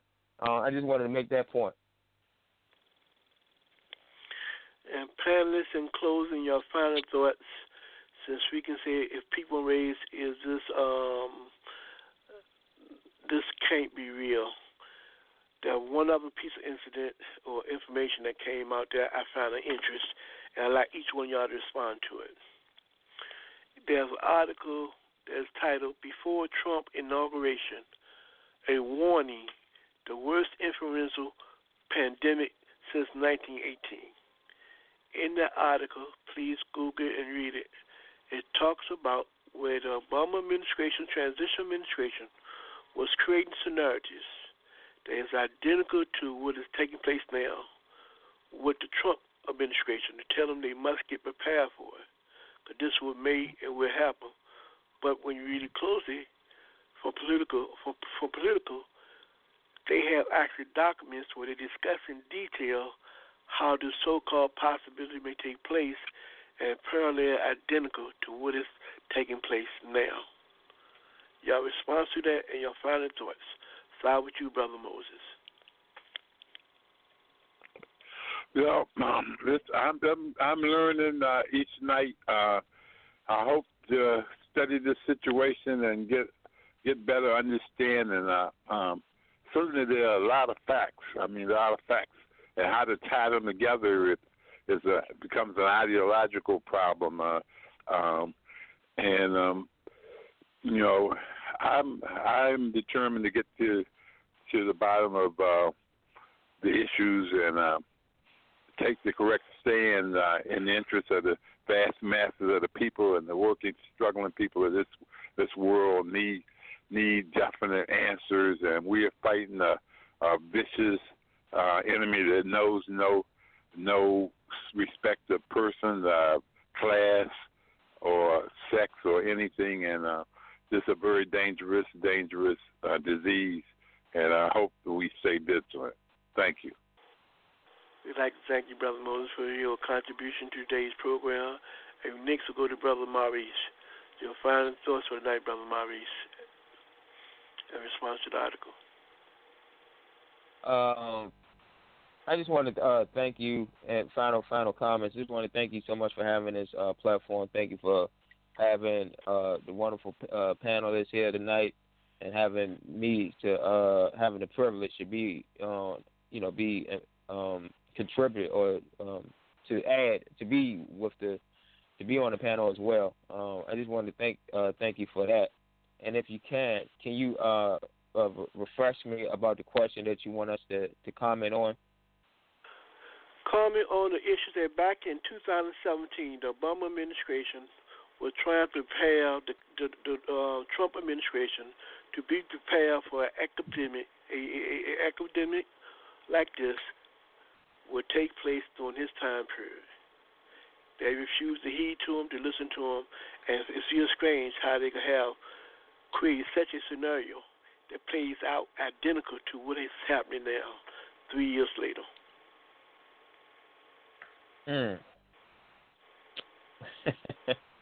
Hmm. um. Wow. I mean, I'm gonna, I'm gonna, I'm gonna, uh, uh. I'm going to let the other panelists comment on it because it's kind of, you know, anything, I say this and I shut, and I pass the mic. Um, anything coming from in, any of these presidents, you, you got to take with a grain of salt. You can't, you know, you you, you can't um, believe like Obama. People love Obama because of, of symbolic reasons, but um, good old fashioned Barry, um, I can't, I can't. What he was saying, yeah, he probably he probably was uh, had some truth to what he's saying. What what what we dealing with now, but it, it's it's hard for me as a revolutionary to take that man seriously. So I'm, I'm going to pass the mic. Okay, to Bobby, you'll find it to us for tonight. In response to the question, it definitely um, reminds us that when you're in the capitalist system, commodifying is everything. And if you look at our budgets, it's amazing how for defense and militarism we'll go through the roof, but when it comes to health care, there's a drastic difference.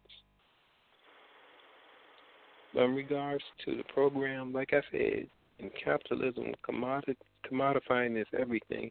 And understand that the reality we're in, where now all of a sudden all students are given food to eat, why can't it be even without us, COVID nineteen or anything like that? Why couldn't they have those resources met anyway? All of a sudden all these people can get access to all these resources. Well, if we didn't have, we weren't in the situation we were in, how is it now all of a sudden we can come up and provide? So it goes to show you in terms of how things are constructed. And a crisis is what only exists when they want it to exist. Peace. Thank you, Brother Bobby, for your contribution to today's program. And we now move to Brother Anthony. Brother Anthony. Yes, and answer uh, to your question. Oh, and uh, thanks for having me uh, on the program tonight, and uh, and thanks to all the fellow panelists um, and the listening audience. Um, this was an exercise part of the transition process from one administration to another. And um, and so this exercise of simulating a pandemic was uh, was designed to prepare the Trump administration to deal with with one if if it ever if it ever arose during the course of his administration. However, uh, uh, it seemed like a lot of the people that participated in that exercise were disinterested, and also since that uh, transition period, uh, there's been about uh, two-thirds uh, uh, turnover of Trump's admi- uh, administration. So a lot of the people that were at that exercise are no longer in uh, Trump's administration. So, uh, so you know, so uh, you know, uh, you know, so you know, you have a situation in which, you know, various government agencies are scrambling, trying to figure out, you know, uh, you know what to do, and I think that's why, you know, uh, you, you know, the response, you know, to the situation has been uh, has been so lacking uh, from a point of view. And also, uh, just want to conclude by saying that in order to defeat a system like this, is going to take organization and political education, and uh, and we need to stay wide awake and and be aware and organize. And how can you find out more information about your organization, Brother Anthony? Certainly. Uh, they can either uh, visit our website at w w w dot a dash A P R P dash G C dot org, or contact us at two oh two, two four six, four eight nine six uh, for more information about the All African People's Revolutionary Party. And speaking of the importance of organizations, one thing uh, Africa on the Move wants to emphasize is for our people to join some organizations that join some of our people, and we still have a brother Maurice with us. Brother Maurice, is there any kind of contact information you'd like to share with our listening audience, or folks may be interested in your organization as well? Sure. Uh, I am a member of the uh, P R S P, Pan African Revolutionary Socialist Party. It's a sister and a brother is a, is a sibling of the A A, All African People's Revolutionary Party, uh, G C, or you know, or or you know, is definitely a relative. So basically, they can visit the website at w w w dot p r s p. Um, let me make sure I'm giving out the right p r s p online dot com. So yes, w w w dot p r s p online dot com. Um, you could you could check us out there, and we have calendars. Currently, we have calendars for sale for our um, fundraiser that we're doing. So ch- uh, check us out. And um, still, we're still working on the Kwame Nkrumah second annual Kwame Nkrumah conference here in Richmond, Virginia. We're still trying to uh, work out the techni- location, techni- uh, technicalities, and and and that and that and that forth. So we I would follow up in the future with more information about the conference. But thank you, thank you, uh, Brother Africa. Thank you. And Brother Haki, your final thoughts in response to the article and final thoughts for tonight. Yeah, just to reiterate, uh, African Awareness will be going to Cuba. Trip takes place July twenty-fourth, July thirty-first. For more information, give us a call, eight oh four, five four nine, seven four nine two, or area code two zero two, seven one four, nine four three five, or email us at African Awareness Association, all one word, number two, at gmail dot com. And my response to your question, Brother Africa, is I believe you're talking about Event twenty-one. And it's mere fact that they, they, they knew about this virus down the roads uh, speaks volumes in terms of organization that exists, you know, on that level. Uh, clearly, everything they do is organized, uh, uh, is debated. Uh, all the particulars in terms of how it carried out are discussed. So clearly, you know, uh, we talk about a very organized entity when we talk about um, Western imperialism, in particular U S imperialism. So that's my response to that. And, of course, Brother Africa, as usual, I encourage people, you know, um, to, to, to, to, to read more, um, understand what's happening. Uh, the bottom line is that, uh, you know, the, the writing's on the wall. The choice is ours to make. So having said that, Brother Africa, I'm going to wish you a good night. And, of course, I always encourage people to unravel the matrix. And uh, you have a good night. We'd like to thank you as well, Brother Haki, for your contribution to today's program. And just a reminder, listening audience, read the article. Get a chance, Google the title of the article, Before Trump's Inauguration, a Warning, the Worst Influenza Pandemic Since nineteen eighteen. To our listening audience, friends and supporters, we'd like to thank you for giving us this opportunity to come into your homes this evening where we can speak truth to power and to provide you with information so you can use it as a tool for liberation. There are so many things going on in our world today, and we just would like to warn you and tell you be very vigilant, try to learn all you can, and just remember, there's more to this virus. Until next time, we strive to go forward, Apple, backwards, now. We'll see you next week. You have the emergence in human society of this thing that's called the state. What is the state? The state is this organized bureaucracy. It is the police department. It is the army, the navy. It is the prison system, the courts, and what have you. This is the state. It is a repressive organization. But the state, and people, well, you know, you've got to have the police, because if there were no police, look at what you'd be doing to yourselves. You'd be killing each other if there were no police. But the reality is, the police become necessary in human society.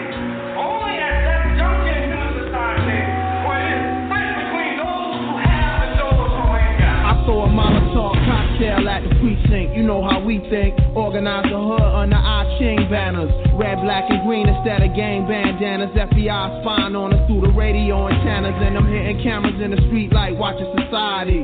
With no respect for the people's right to privacy. I take a slug for the cause like Huey P. While all you fake niggas try to copy Master P. I wanna be free to live, able to have what I need to live. Bring the power back to the street where the people live. We sick of working for crumbs and filling up the prisons. Dying over money and relying on religion for help. We do for self like ants in a colony. Organized welcome to a socialist economy, a way of life based off the common needs. And all my comrades is ready, we just spreading the seed. The average black male live a third of his life in a jail cell, cause the world is controlled by the white male. And the people don't never get justice, and the women don't never get respected.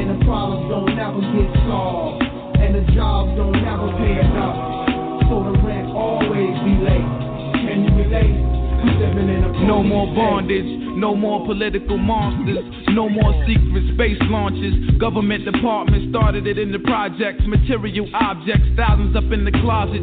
Could have been invested in the future for my comrades. Battle contacts, primitive weapons out in combat. Many never come back, pretty niggas be running with gas. Rather get shot in they back than fire back. We tired of that, corporations hiring blacks, denying the facts, exploiting us all over the map. That's why I write the shit I write in my raps. It's documented, I meant it. Every day of the week, I live in it, breathe in it. It's more than just fucking believing it. I'm holding in ones, rolling up my sleeves and shit. It's C-Lo for push-ups now. Many headed for one conclusion. Niggas ain't ready for revolution. The average black male live a third of his life in a jail cell.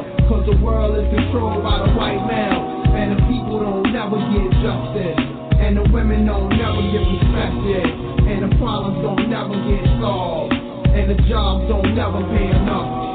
So the rent always be late. Can you relate? We living in a police state.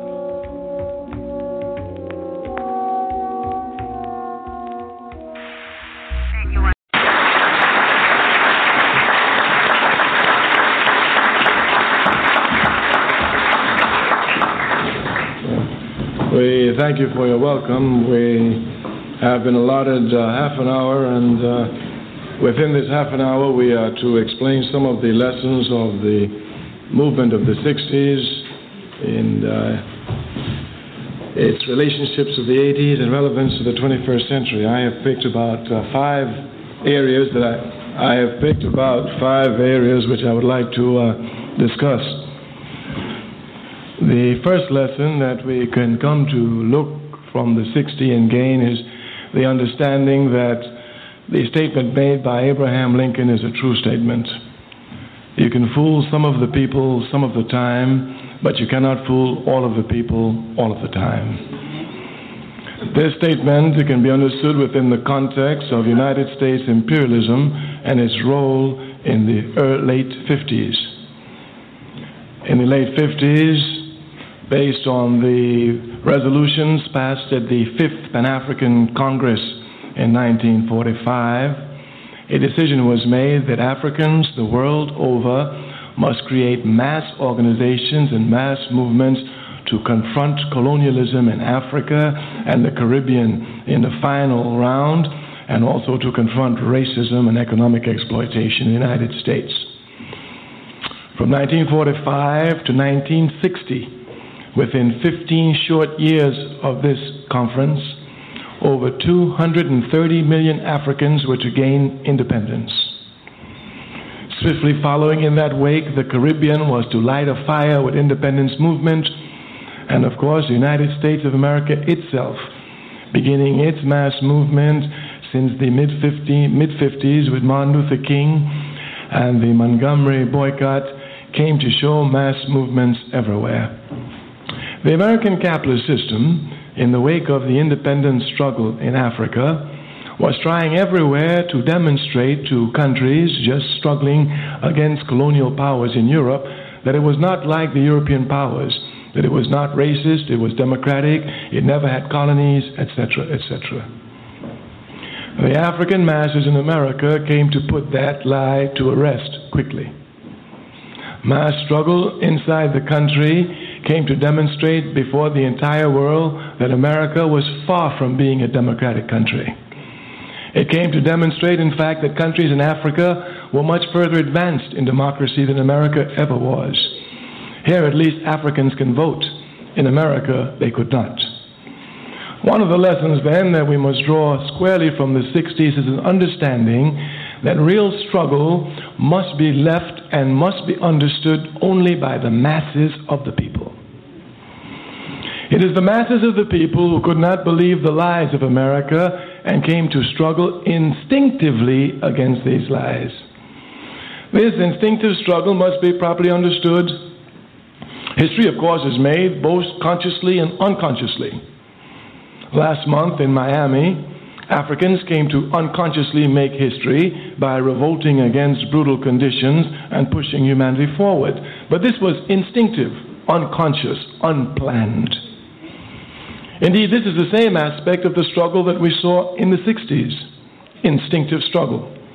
Thus, if we're to draw a conclusion just from this aspect of struggle, that is to say, the people struggling unconsciously, unplanned, spontaneously, and instinctively, that since people have an instinctive love of freedom, everywhere they will struggle for freedom.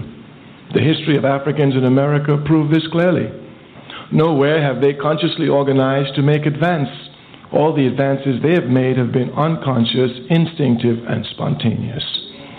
Certainly you can understand what will happen when these people become thoroughly organized. The lessons then must be clear. Human beings, like animals of the lower form, have instincts. Human beings, unlike animals of the lower form, have the ability to think and reason. The lesson then must be clear. All of our instincts at all times, under all conditions, must be governed by reason. The instinctive struggle of the sixties, the spontaneous struggle of the sixties, the unconscious struggle of the sixties, if they are served to, if they are to serve to us as lessons, must come to be qualified in conscious movements, rational movements, and planned movements. This then seems to me to be the first lesson that we would have to acquire from the sixties. Of course, the capitalist system lies all the time. Some people think it lies some of the time, but it lies all of the time. And in lying, it has an attempt to make us think that in the sixties we were an organized people and everything was all right. We were not organized. We were a mobilized people. Thus, are we to get a heavy lesson from the sixties, the lessons must be clear. A mobilized people, really, an instinctive people, a spontaneous people who struggle, struggle like animals. Even if we take the example of Miami, we can see it clearly here. In Miami, we're oppressed just like we are everywhere else. But we wait until an outside force provokes us into action. Everywhere you will see us, it is always an outside force that provokes the African masses into action, even on the campus here. I told some brothers the other day, you want to organize all the African students on the campus? I can do it overnight. All I got to do is write a filthy sign, derogatory against them, put them on the campus. Next day, they all come to the meeting. And one of the errors that must be corrected, a people struggling for their freedom cannot depend upon an external force to push them into motion. They must have an internal dynamism of their own. Consequently, the African masses, in drawing lessons from the sixties, must come clearly to understand that they must have a dynamism in their hands to tell them when to attack the enemy, how to attack the enemy, and where to carry their struggle.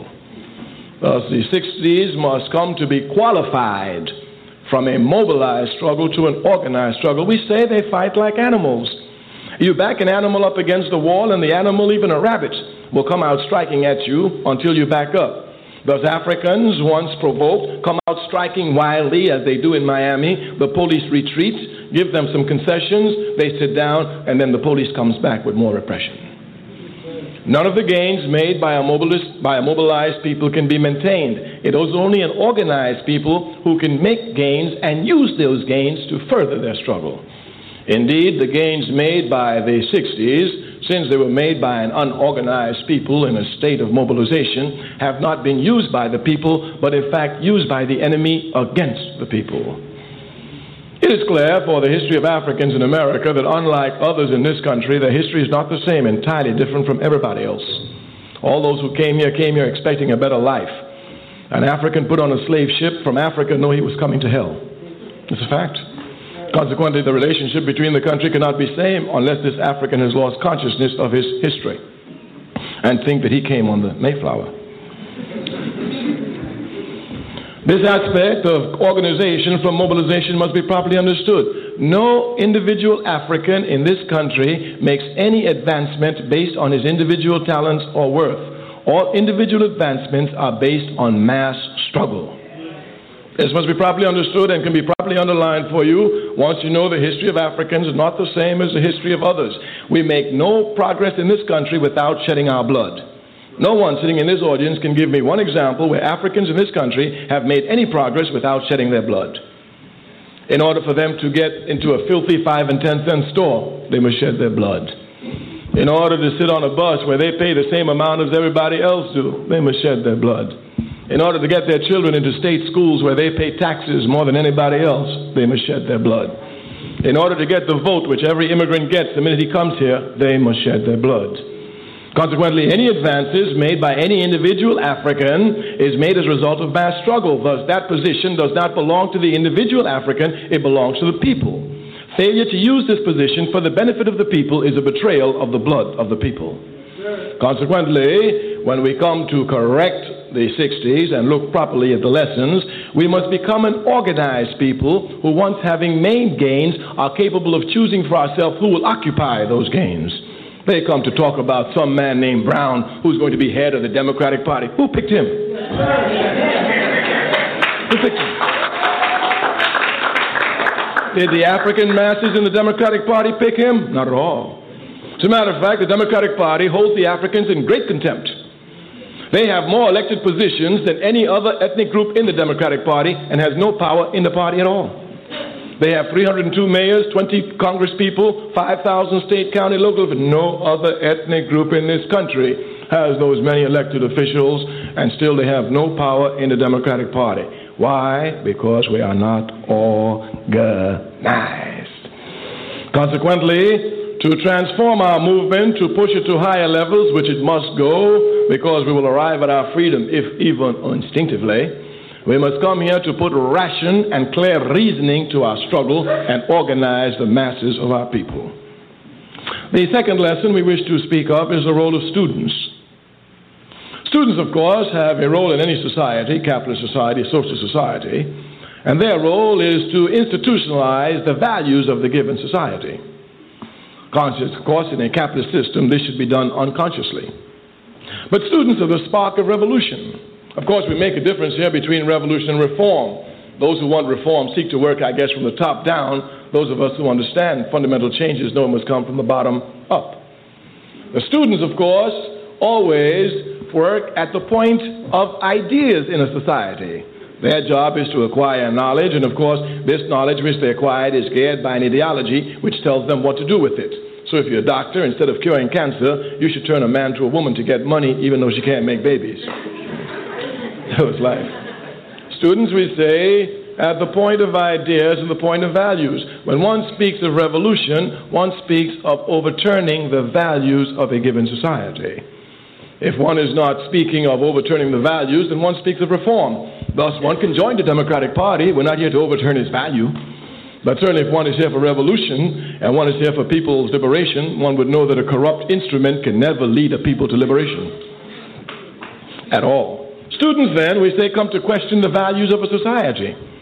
Of course, in relationship to the values, students, just like anyone in their society, have but two alternatives. Either they accept the values or they reject the values. It's as simple as that. Of course, if they reject the values, they have a responsibility to find alternative values. But either you accept cheating as a student or you reject it. It's as simple as that. Either you accept any value in a society or you reject it. Students, once having rejected a society, bringing together their ideas and their energies and strength to work against these values, connected with the masses, always give us revolution. Thus, from the sixties, while a reform movement, we were able to see that students, joined with the masses of the people, came to bring a lot of changes to the country. Thus, we must not confuse ourselves. The job of students is clear here. Their job is to spark revolution. Students cannot carry revolution through to the end. The final triumph of revolution must be carried through to the end by the masses, the workers, and the peasants. But students play a crucial role. We say they spark revolution. Certainly, if we did not recognize this, the enemy did. The F B I before the sixties did not have informers on college campus. After the sixties, they put an informer on every college campus in the country. Their job was simple: stop any activity at all that runs against the status quo. We say it's to mobilize people who can allow this, because when you mobilize and fight like an animal, after you get tired and you wind down, then the enemy comes back stronger than he did before. Students spark revolution, and we must work everywhere to have students live up to their responsibility of sparking revolution. Here, of course, it calls for the students properly understanding the role of knowledge. Knowledge has but one purpose. Its purpose is to alleviate the sufferings of humanity. Knowledge has but one purpose. Its purpose is to alleviate the sufferings of humanity. Capitalism is a backward and stupid system. Capitalism is a contemptuous system. Capitalism is a system based on profit. It will make a commodity out of everything. It will take my mother and sell her on a slave block. It will make students acquire knowledge and make them sell their knowledge on the slave block to advance themselves rather than serving humanity. The struggle becomes especially crucial for African students. We say no individual African in this country makes any advance unless it is a result as mass struggle. Any student sitting in any seat in any college in America know that they didn't gain that seat through their own individual talents, but only through the struggles of the masses of their people. Thus that seat belongs to the people. The knowledge they acquire there must be used for the people, otherwise they have already betrayed the people and have repeated errors.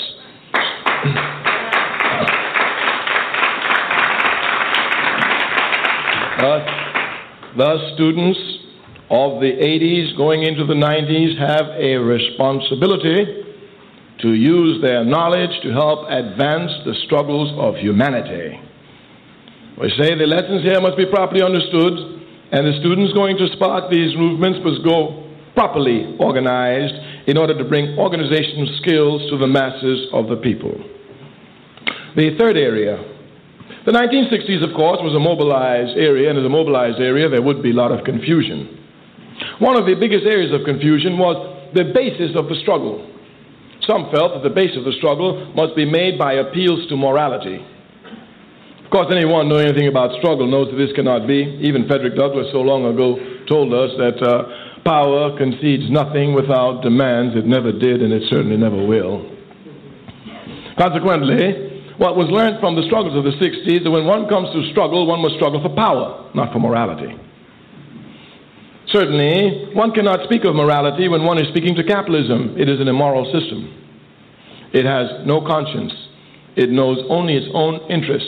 It will commit genocide to take land from the red man. It will commit slavery to enrich itself. It will drop napalm bombs on babies in Vietnam. Consequently, when we come to talk of advancing ourselves through power, we must come to speak of just that. Power. And we must understand that the only place we find power is through the organized masses. Simply put, until the masses of our people are organized, we will remain powerless and thus the victims of all vicious powers that seek to exploit us. The question of morality, of course, must not be put aside, no. But it is clear that any struggling people struggling for justice are already struggling uh, for a moral struggle. Consequently here, the question of morality doesn't lay with them, but with the enemy who seeks to keep them oppressed. We must then understand clearly that when we look for power in the nineties, we must look, when we look for, when we struggle in the nineties to advance ourselves, we must struggle only based on our own power, the power of the, the ability to organize our people.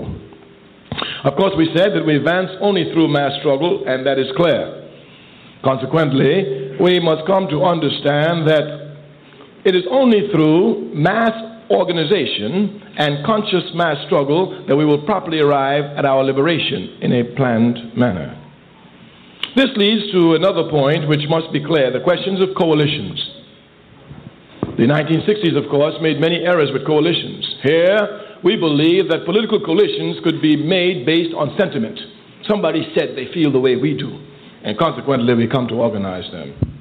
The history, of course, of our people shows that this cannot be the case.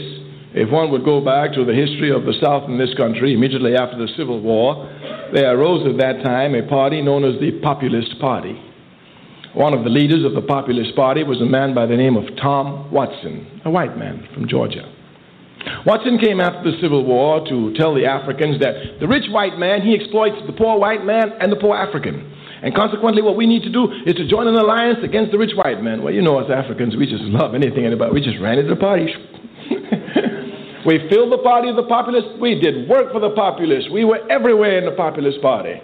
After the Hayes-Tilden Compromise, when the government decided to give the South back to the slave masters, Tom Watson became a member of the Ku Klux Klan and drove us out of the populist party. What was the error? The error was that as a force we were not independently organized, thus not even knowing our own power.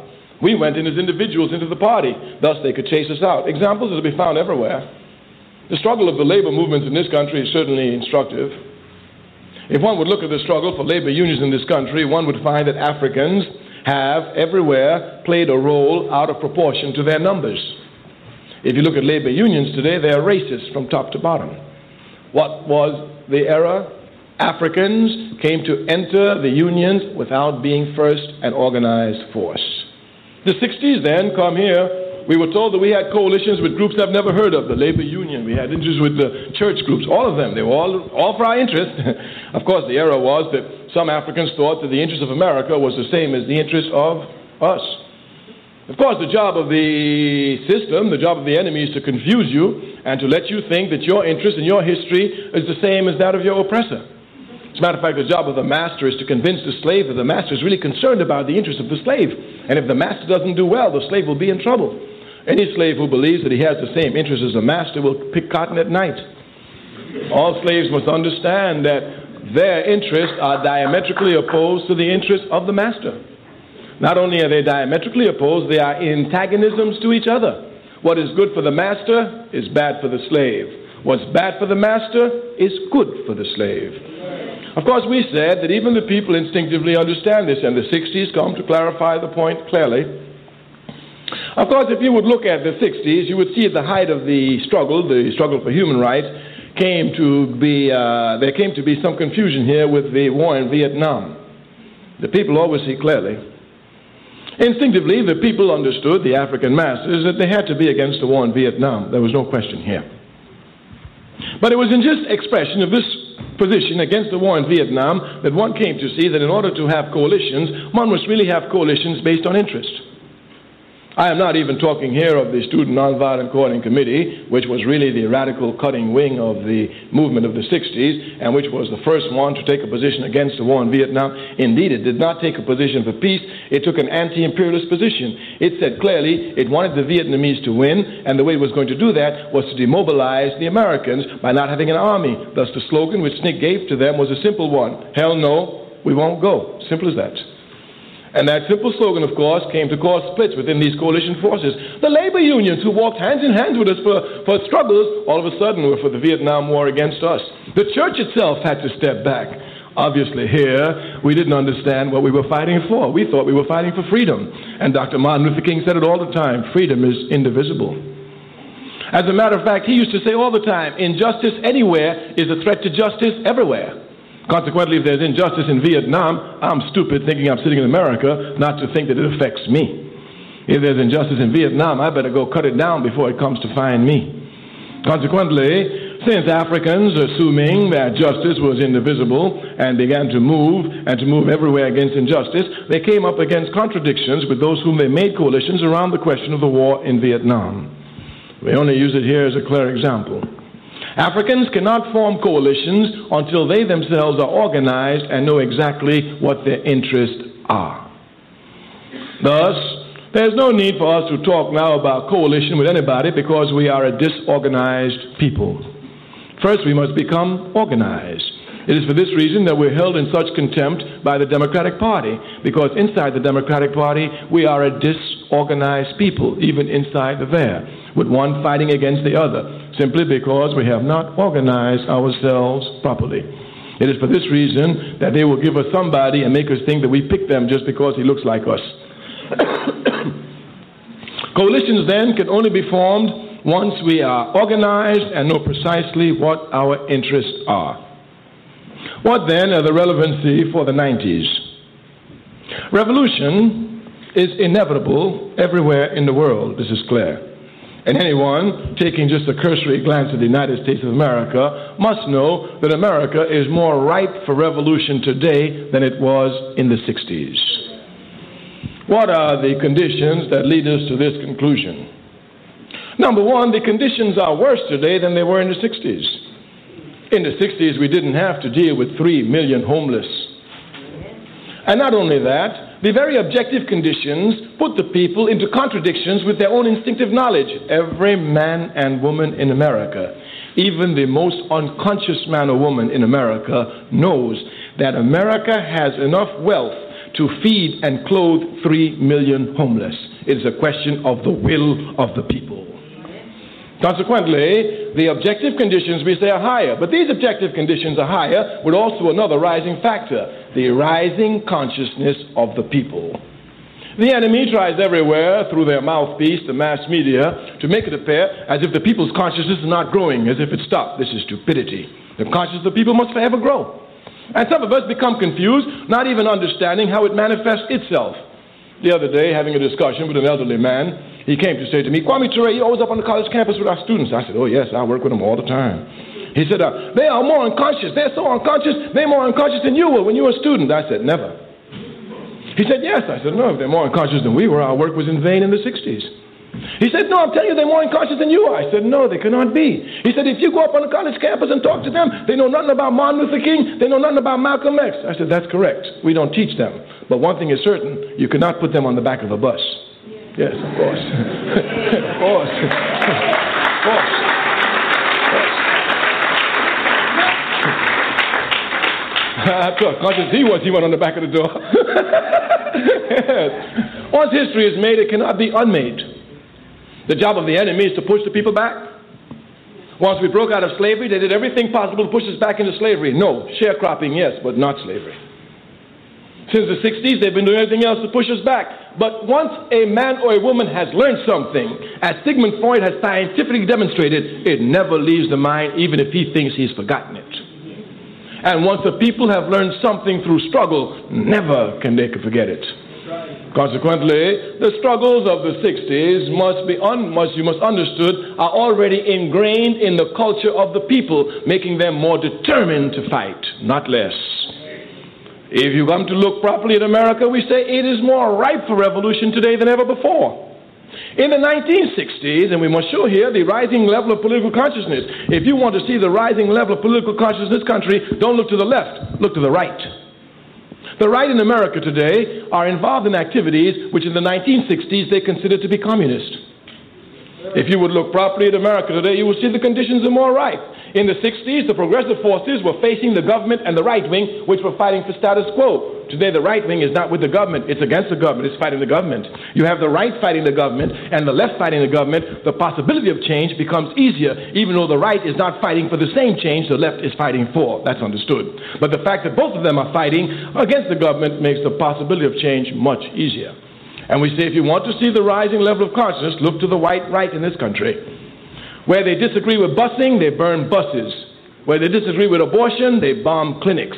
Thus, they themselves have come to demonstrate the use of violence as a potent force in arriving at a political objective. Everywhere, the conditions for revolution are more ripe today than ever before. And in all of this is, of course, the rising consciousness of the people. The younger generation of Africans in this country, the youth, really believe that everything in America they have a right to. They believe it as a result of the struggles of the sixties. When they come up against a wall, there's going to be a serious explosion in this country. That explosion cannot be a repetition of the sixties. Indeed, history never repeats itself, even though bourgeois scholars never stop harping this song. Nothing repeats itself, but people, however, can repeat their mistakes. Yes. And of course, once you repeat a mistake, it is more grave than the first time around. The lessons then must be clear. There is no question, and you must in no way lose faith in the masses of the people. It is they and they alone who make revolution, not their petty bourgeois spokesmen who betray them everywhere.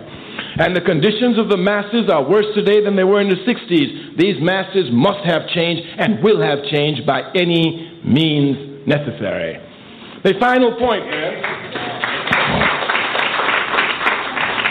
The final point then, you must not become confused by the American capitalist system, which holds up betrayers of the people's struggle as representatives of the people.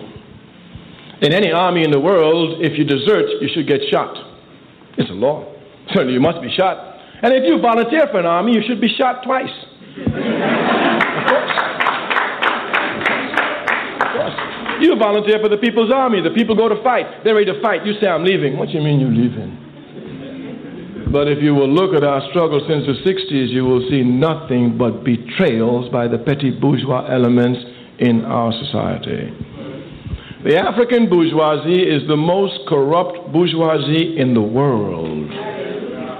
In Africa, they seek luxury in the midst of mass suffering. There are more Mercedes in Africa than in any other continent in the world. In America, as soon as they arrive at a position based on the blood of the people, they snatch that position and run away from the people. But you must not think that they represent the people. They only represent their opportunistic self, using the people every step of the way. So you must not be confused. It must be clear then, for the sixties, the class struggle in the African Revolution must be more ruthless and uncompromising than in any other revolution. Here then the masses must come without pity and without mercy to trample upon these reactionary pigs who, after the people have gained struggle through their blood, come to hand back the gains on a silver platter to the very enemy the people fought. This will come as a natural consequence. The people themselves are everywhere screaming that it's time for them to deal with these reactionary pigs. Even in America, they say, our leaders must be held accountable. They're only saying here that these people must be accountable to those who made it possible for them to get there. Thus, not only is the revolution inevitable, but it is clarifying itself and it is qualifying itself. For the African masses everywhere, the clairvoyant position now for class struggle has become inevitable and irreversible. The petty bourgeoisie everywhere will be running for cover, but the masses will spare them not. Consequently, we who have dedicated our lives to the people's struggle, we who, knowing that the people will always be free, we, understanding that we must make a contribution to qualify our struggle since the sixties, have been, ded- have been dedicating all our energies to only one task, the organization of the masses of our people. The organization of the masses of our people. We are not running for mayor. We're not running for president. No changes can come from the top down. We're not stupid.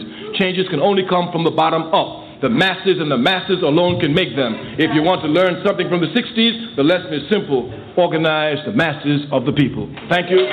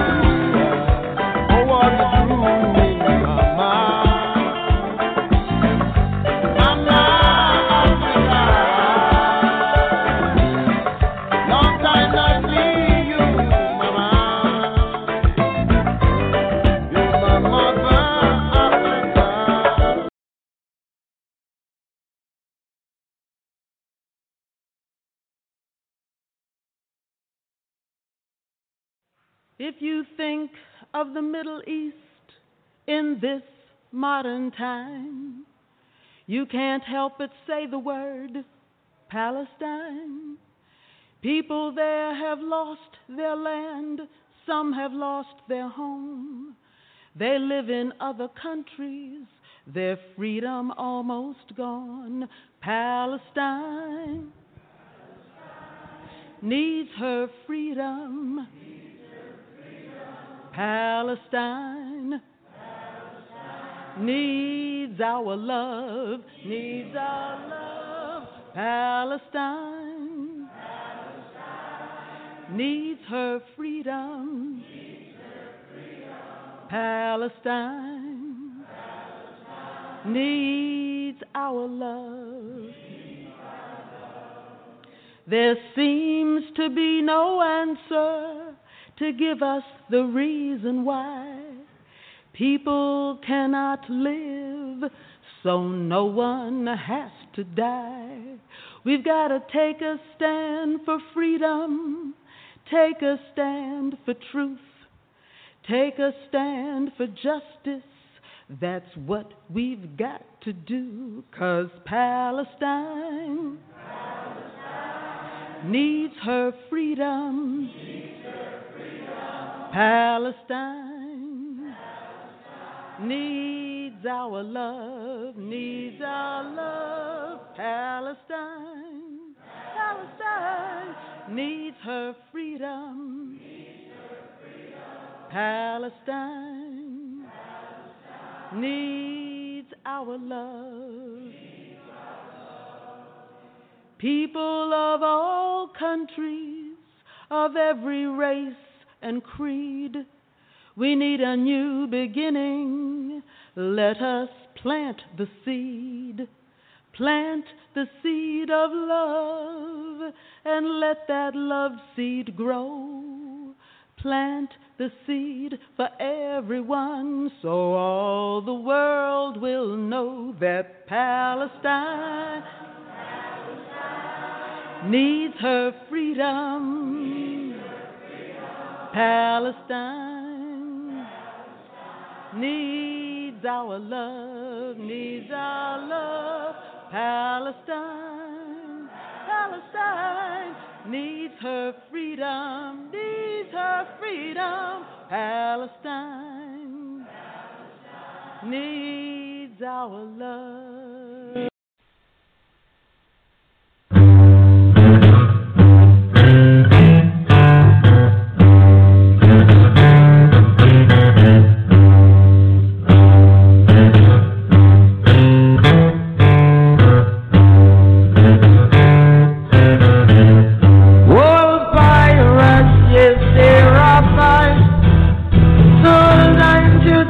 Merchant ship, no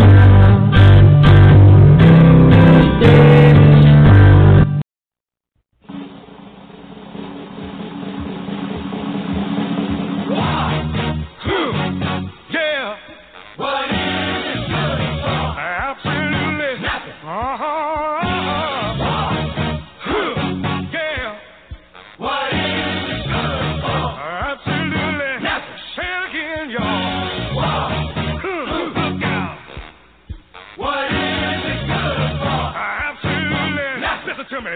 Ah!